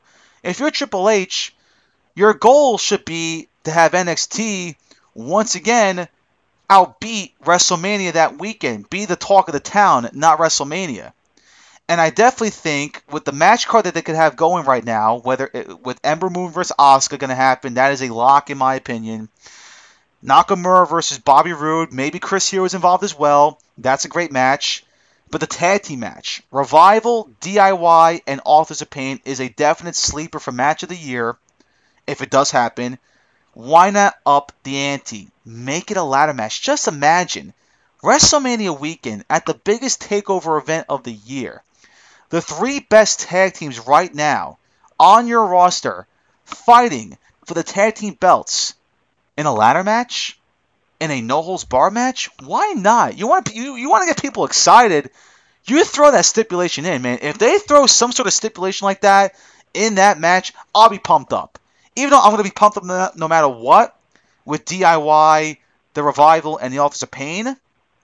But still, though, just imagine those three teams in the same match, but a ladder match a no disqualification match, no holds barred, whatever the stipulation is, make it a stipulation. That would be so much more interesting. But who knows if they're going to do it? I'm not sure they're going to do it. Hopefully they do. It's just a creative thought, in my opinion. You know, make it interesting. You know, it is it is interesting already, but make it more interesting. Make it more awesome. And I definitely think adding a ladder involved would be an awesome thing to do. But who knows if it's going to happen? We don't know. We don't know if it's going to be a triple threat match. We still are a long ways away for that happening. But from the way I look at it right now, it looks like that's going to be the case. The Revival are not going to be on the main roster by WrestleMania. They're going to come up after WrestleMania. I think that's going to happen. DIY, same case. I think they're going to come up after WrestleMania. Maybe stay down in NXT a little bit longer. AOP is going nowhere. That's a that's a given. They're the tag team champions, and they still have lots of work to do in terms of development. But still, though, make the card interesting in terms of the women. Again, I had no problem with Billie Kay, Peyton Royce going over Liv Morgan and Ember Moon. Some people did because Ember Moon lost the match. No, she didn't. She didn't lose the match. She wasn't the one getting covered. It was Liv Morgan. She got pinned. It doesn't make it doesn't make Ember Moon look weak. Some people thought it did. It didn't. She didn't get pinned. It was Liv Morgan. How does it make Ember Moon look weak? It doesn't. And I don't think they're gonna they're not gonna bury Ember Moon. They know she's going to be the next challenger for Asuka's championship. So why does it it doesn't make sense for them to have her lose to Peyton Royce or Billie Kay? It doesn't make sense for her to get pinned by one of those two when we all know she's going to be the next one in line for that championship. So people need to calm down a little bit in terms of them thinking that Ember Moon's looking weak. She lost the match. No, she didn't. Liv Morgan lost the match. It wasn't Ember Moon's fault. It was Liv Morgan's fault. She got pinned, not Ember Moon. It doesn't make Ember Moon look weak. So I had no problem with that. And again, overall, the the entire show for NXT was very solid. And I'm looking forward to next week. If this whole Chris Hero thing does happen next week, it should have the makings of another solid show for the brand. Yeah, absolutely. I mean, from here on out, you know, we were over at the spoilers, and you know, just judging by way the way that episode went, you know, last night, you could tell that we're gearing up for some pretty good episodes of NXT coming up in the next couple of weeks leading up to that takeover special. I mean, so many different scenarios. I mean, the card, as of right now, you know, we gave our predictions about it. Uh, you know, to what we think the potential card could possibly look like. I mean, it's going to be good. All right, that's that's a given. I don't think you know any takeover special has ever been bad, and of course, this one's WrestleMania weekend, so it's going to be a big show. And uh, like you said, you know, the tag team stuff was pretty good this week. I mean, it's got triple threat written all over it. I mean, come on now, it's so obvious. If every team is involved right now, they're not just going to say, you know, oh, screw you, revival, you know, you're going to be off the card, or screw you, DIY, you got your chance, you're not fighting uh, on that card. I mean, every all those three tag teams are going to be on the card. It's a given. And uh, like you said, AOP and DIY are going to have that match. And, you know, Revival will probably get involved because obviously they want a shot at the belt. So there you go. This is your triple threat match, which is going to be awesome. That could definitely be a show-stealing match. Uh, as far as the stipulation goes, like you said, I mean, that would definitely up the ante a lot, and you get a lot more people invested and interested. I don't see it happening. If anything, they'll put a stipulation on the main event, uh, the Bobby Roode, Chris Hero, or Nakamura, whatever main event it's going to be for the NXT title. I could see that being some sort of stipulation, such as a ladder match or something. Uh, but I can't see them putting a stipulation on the tag match uh, out of every single match like that. I think ultimately it would be the main event. Even though, hey, I'd be all for it. I think it would make it even bigger than it already is. But like you said, I'll be pumped for it either way. I think that triple threat could definitely be a show stealer with all three of those tag teams and how tremendous they are. Um, Kassius Ohno returns next week, hopefully, uh, you know, or if not next week, definitely soon. Of course, it's on vignettes. I'm pumped for it. Again, he's going after Bobby Roode. He's going after the NXT title. I mean, he's going to be involved WrestleMania weekend in, in that title match. I mean, there's no doubt about it at this point. If, if he's going to go run into Bobby Roode, there's no way he's not in that match. I mean, come on, who is he going to verse on WrestleMania weekend? And if they're having him involved, they're making a big deal about his return, he's not going to be off the card. So again, he'll be involved one way or another. I'm definitely pumped up for that. Uh, it looks like they'll be utilizing him the right way around this time, as opposed to the first time he was in NXT, which is very, very good to see. Uh, the women's stuff was stupid, but again, anybody who thinks that you know Ember Moon, you know, took the loss or whatever, made her you know look look un like not strong, look weak or whatever, it's ridiculous. Like you said, Liv Morgan was the one that got pinned, not Ember Moon. So how does that make Ember Moon look weak? Uh, they're gonna have that number one contenders match or whatever in a couple of weeks. Uh, but then ultimately, we know what the ultimate goal is here. It's Ember Moon Asuka. I think that's set in stone. Like you said last week, if there's any match that I think is set in stone, it's that match. I mean, it's pretty obvious that that's going to be it. Uh, so again, whatever happens with the ladies, you know, in the next coming weeks, again, to me, I read the spoilers. I already know. I don't really care. Uh, you know, Peyton Royce, Billie Kay, don't know where they're going to go from here. It's, I guess, cool to see them pick up the win like they did last night, but again, it doesn't mean anything because they'll never become women's champ. And God, I don't even know what their future is going to be like. So, I mean, yeah, as far as NXT goes, very, very solid show. And like I said, from here on out, the next coming weeks leading up to the Takeover special, very, very interesting. All right, so that's your wrestling talk. Let's now move ahead to uh, the UFC and mixed martial arts in general. Uh, this past Saturday, we had UFC 208 take place at the Barclays Center, where for the first time ever, we crowned the new UFC women's featherweight champion. Of course, a new division now in the UFC, women's featherweight uh, division, 145, and we had our first title match as Holly Holm, the former bantamweight champion, took on Germaine de Randamie, and it was Germaine de Randamie that prevailed over Holly Holm by unanimous decision to pick up the win in the championship. But they did cause some controversy as Holly Holm has filed an appeal of the result with the New York State Athletic Commission due to punches de Randamie threw after the end of the two rounds. This was per Ariel Helwani of MMA Fighting. You want to look, you want uh, know everything about the UFC and mixed martial arts in general? Follow Ariel Helwani. He's very good at his job. Her attorneys, and I'm speaking about Holly Holm, filed the appeal asking the commission to review referee Todd Anderson for not deducting one or more points from Germaine de Randamie following her repeated strikes thrown after the horn sounded to end rounds two and three because when she did deliver those strikes, it greatly affected Holly Holm. And Holly Holm believes that because of that, she was weakened, that she couldn't win the fight. And, you know, and now they want a, a, a decision change. They want the, the, the change to reverse. They want the, the, the decision to reverse for Holly Holm to win it. But it's not going to happen, people. There's no way that they're going to take this belt away from Germaine de Randamie because of that. All right, yeah, did did she go a little bit too far? Maybe I guess, but that's on the referee. That's not Germaine de Randamie. She kept on attacking, and the ref did nothing about it. That is on Todd Anderson. So if you want to punish Todd Anderson, do it by all means. But it makes no sense for any title change to happen. de me earned it. She was the better fighter, and she won the fight fair and square. Now, should Holly Holm get a rematch because of this? I would agree. Yes, she should get a rematch. If this is the case, then yes, give her a second shot at redemption. But let's be honest, people, with Holly Holm, I mean, what else is there to say with her? She's on a three fight losing streak. She went from being on top of the world after defeating Ronda Rousey, knocking her off to become new women's bantamweight champion, to now basically being nothing really. I mean, she's on a three fight losing streak. She lost to Miesha Tate, losing the belt in the process. She lost to Valentina Shevchenko. And now she's lost this fight to Germaine de Randamie. How can I sit here and believe that she can beat Germaine de Randamie on a second time? I don't believe it. So with Holly Holm, I'm not sure what her future holds, to be honest. I really don't know. It's a shame because she was once the talk of the UFC because she did something that not a lot of women can do, and that was beat Ronda Rousey. And not only did she beat Ronda Rousey, she beat her up badly. She kicked her ass. If you watch that fight, two rounds it took Holly Holm to beat Ronda Rousey. She beat her up badly, and she made a name for herself that night. But I'm not sure what has happened since. I'm not sure if the pressure was too much for her. I'm not sure if she could handle the spotlight where she wasn't herself. I'm not sure what the case is, but this is not the same Holly Holm.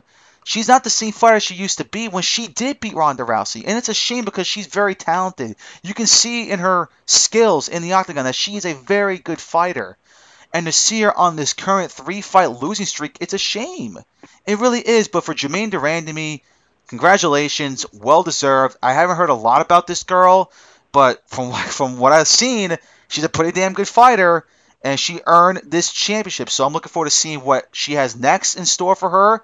Who's going to be in this division? Because I'm not sure who's jumping up to 145 to fight for the featherweight championship. But overall, though, it's a new division. Good for the UFC to continue their expand um, their fighter roster to continue to expand uh, the championships and, and, the, and the divisions. That's good to see. And great to see Germaine de Randamie make history as she is the first ever UFC women's featherweight champion. Yeah, you know, I kind of feel for Holly Holm in this situation. Uh, you know, I'm not really a huge fan of Holly. I actually predicted um, when we made our predictions, you know, um, on last week's show, I predicted that Germaine de Randamie would win this belt, uh, beating Holly Holm. I just don't like the way she did it. Uh, you know, again, it's not ultimately on her, I guess, like you could say, the shots after the bell, it's on the ref. But still, I mean, you know, how come every single fighter knows when the round is over and knows when to stop, and she just kept going? I, I, I don't really understand why or how that happened. Uh, and it happened more than once, too. I think it happened twice. So to me, it should have been some point deduction. It should have been something. I don't know. They should have fixed that. I mean, you know, it could have affected Holly in a big way, and not even put that aside too. That that was my first problem with that that I had with that.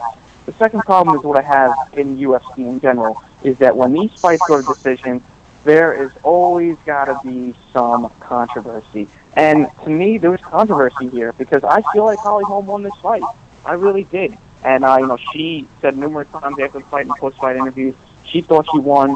A bunch of people said the same thing. I mean, they, think Holly won rounds three, four, and five. And you know what? I tend to agree with that. I think Holly Holm should have won this belt. Uh, you know, again, it's up for debate. Of course, everybody has different opinions, different views. The judges don't see eye to eye; they see different things, so they judge it differently. To me, Holly Holm won this fight. She should be the champion right now. But again, that's UFC. There's always controversy surrounding some of these fights. It's really different than professional wrestling. Obviously, we know this is real sports, and uh, you know WWE is scripted. But you know, I take the scripted sport any day over the real one if, if, it avoids controversy like this. But as far as the fight went, I thought it was a pretty solid fight, all five rounds. Uh, you know, I didn't think this was the best UFC pay-per-view, the best UFC main event. I've definitely seen a lot better. Um, but again, you know, a new champion, a new, you know, uh, division here. I think you know Cris Cyborg can get her crap together, Hmm. and uh, you know whatever happened with the USADA thing that uh, you know Brock Lesnar got popped with, she got popped with that as well. If she can get past that and come back and be in this division, this division is going to be put on some serious notice because I don't see anybody who can beat Cris Cyborg uh, if that's the case. So again, this is about to get really interesting. But to me, I feel bad for Holly Holm because she should have definitely won this fight.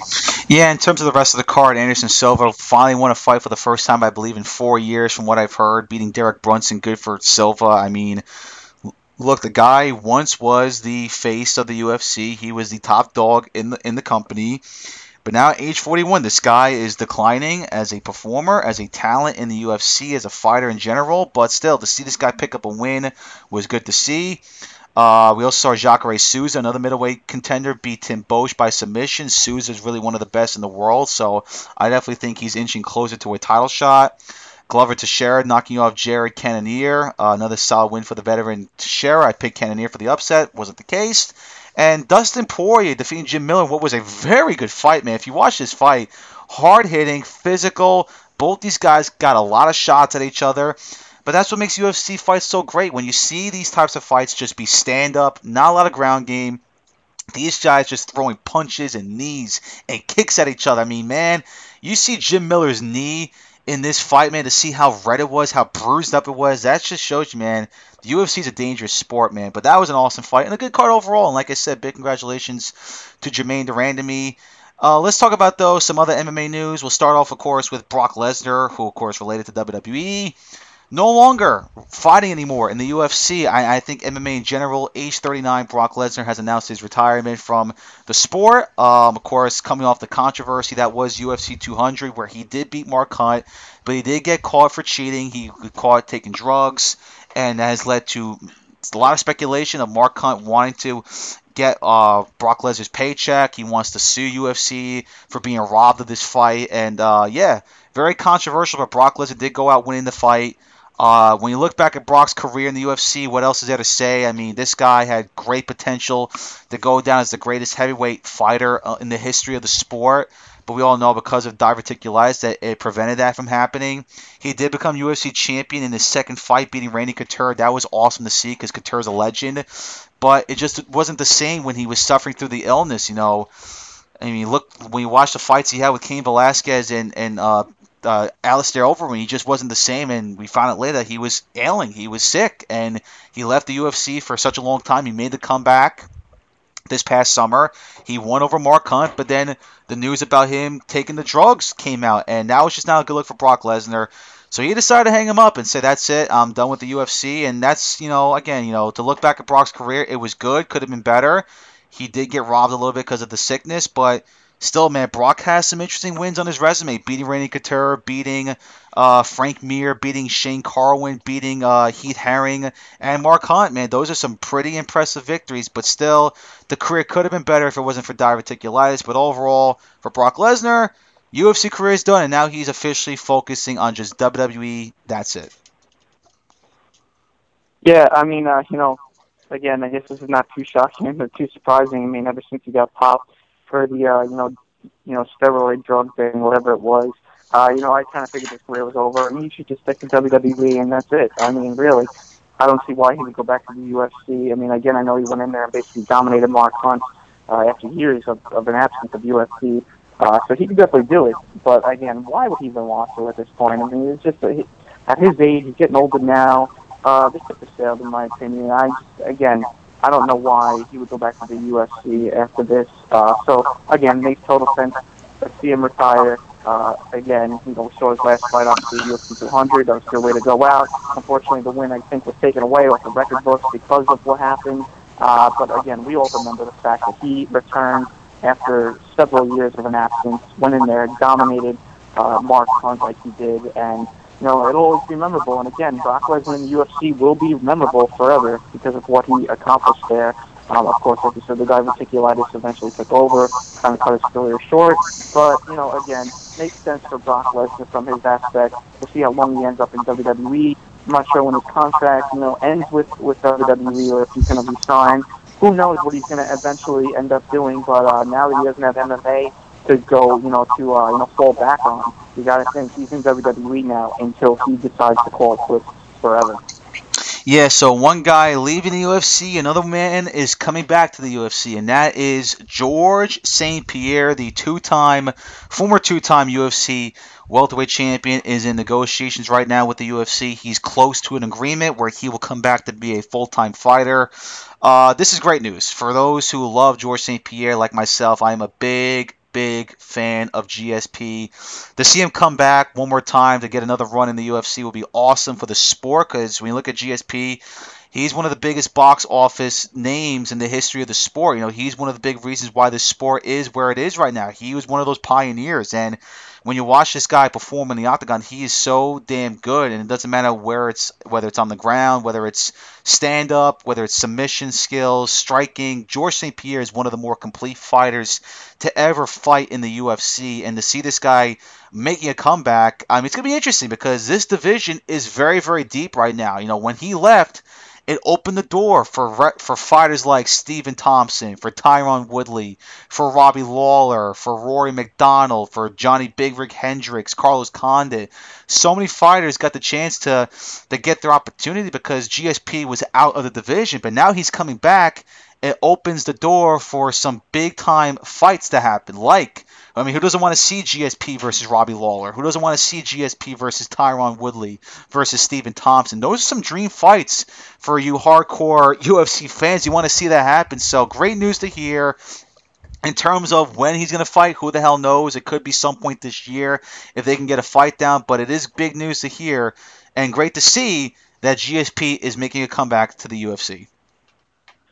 Yeah, I mean it's great to see, but again, I don't really know what else he has left to offer. I mean, we'll see what he's like if he does come back.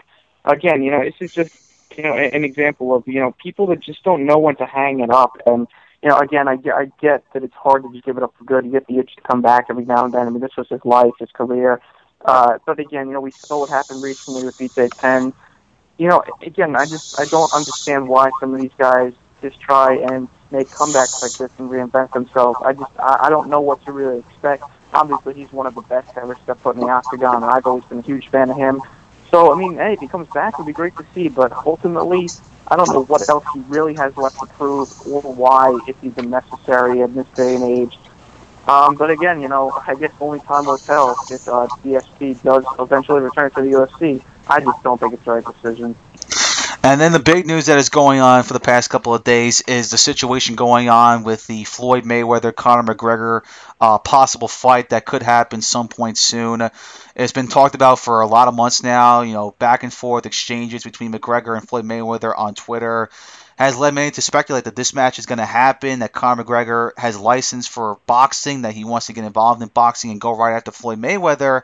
And now we're hearing rumors that the deal is likely going to be done pretty soon. Some others are are, are not making that official. Some think it's it's not true, but it is causing a ton of speculation about McGregor versus Floyd Mayweather going to happen uh, very very soon. Uh, in terms of what's going to happen if the fight does go down, which I believe it will. I mean, some people think it's not going to happen. I think it has a great shot of happening. In terms of money wise, it should happen. It will make a lot of money for both for boxing period. This could be the biggest draw in the history of the sport. Mayweather versus mcgregor ufc versus boxing. That is something that doesn't happen these days and it will draw a ton of money from the fans you know who, who want to watch this fight. How the fight's going to go down if it does happen i mean i don't i'm not i'm not sure what to expect. I mean floyd mayweather is undefeated. He's the he's the master of boxing. Conor mcgregor when you watch this guy perform in the UFC, this guy can knock your lights out. And we've seen this guy before take some punches. So when a, if a fight between these two guys does happen, what's going to happen? How's it going to go down? I mean, I don't think it's a fight that Conor could win. You know, because Conor, you know, yes, boxing and UFC are a little bit similar, but there's also a difference. There's no such thing as submissions. There's no such things as ground and pound. In boxing, it's straight up stand up can Conor McGregor go that long as a stand up fighter versus one of the best, if not the best, in Floyd Mayweather, who is still undefeated? I just think that it will be tough for Conor to get some big time shots on Floyd Mayweather. The way Mayweather plays defense, the way he just moves around the ring, never stops. And the, and the way he just, you know, notice the way he's just notices when that punch is coming that's why Floyd Mayweather's a master because this guy just gets it. He knows when to hit you and he knows when to play defense. And I just think it's going to be tough for Conor to land any significant strikes on Floyd Mayweather. Now I'm just saying this because the fight could happen. And again, who knows if it's going to happen, but if it does happen, we have to talk about what could happen in this fight if it realistically happens. And I just don't think it's a fight winnable for Conor McGregor. But you never know with Conor McGregor. The guy's unpredictable. This if he lands one significant strike to Floyd, he could take Floyd off his game. But we've seen it before with Floyd. The guy can take punches. He's no slouch. He can take hits. He's taken hits before. And he's lasted some of the best fighters in the history of boxing. Whether it's, you know, Canelo Alvarez, whether it's, you know, Manny Pacquiao, it doesn't matter. Floyd has gone through every single one of them, and now he's facing a UFC fighter who has never had any experience in the boxing world, it's going to be a very tough transition for Conor to make. But if there's a guy that can make the transition, it could be Conor because you just don't know with this guy. But it is a very, very tough fight for him to win. But again, we don't know if it's going to happen. You know, during negotiations right now, we've heard that it is done. We've heard it's not done in terms of the deal being uh, finalized. Who knows? But it does cause a lot of speculation about Conor versus Floyd going to happen. When it's going to happen, if it does, I'm not so sure when it's going to happen, but there is a good chance some point very very soon that Conor versus Floyd is going to happen in Las Vegas and without a doubt in terms of box office in terms of money this will be the biggest fight ever produced I believe in the history of boxing. Yeah, I mean for sure. Everybody thought the Pacquiao Mayweather fight was the biggest. This will way overdo that. I mean, this would be huge. I mean, this is going to be one of the biggest sporting events if it does happen. I mean, ever. I mean, this is going to be so big. I, I can't even believe it's happening. Uh, you know, of course, we heard the rumblings for so long, but I never really thought that. You know, I just thought it was just rumors. That's it. I thought it was just a fantasy booking situation. So it looks like it's actually going down, which is very, very shocking, very, very surprising. Uh, you know, I can't wait for it if that's the case. And I am all Team McGregor uh, if this mm-hmm. does go down. I would love to see Conor McGregor give Floyd Mayweather his first ever loss. Uh, it seems very unlikely, but you know what? Don't underestimate Conor McGregor. Don't. I mean, he is a one of a kind athlete. He's a special athlete. He is very, very rare in today's day and age. He he can surprise everybody. I mean, really, he is so confident. He goes in there. Uh, he's calm. He's cool. He's collected. He's not too overconfident. He doesn't get too cocky before it. Uh, he goes in there and he backs up his talk. So I would not be shocked to see him go in there and give Floyd a run for his money. I mean, it's going to be a boxing match, so who knows how good of a boxer McGregor is. But of course, you know, I'm I, like I said, if there's anybody that can go in there and really give Mayweather a tough time, I think it's Conor McGregor. So, uh, you know, again, this would be very, very interesting to see. And you know what? Like you said, this would be one of the biggest sporting events ever. Uh, I mean, God, this would generate so much money, so much buzz. You know, only imagine the press conference if they have a press conference together.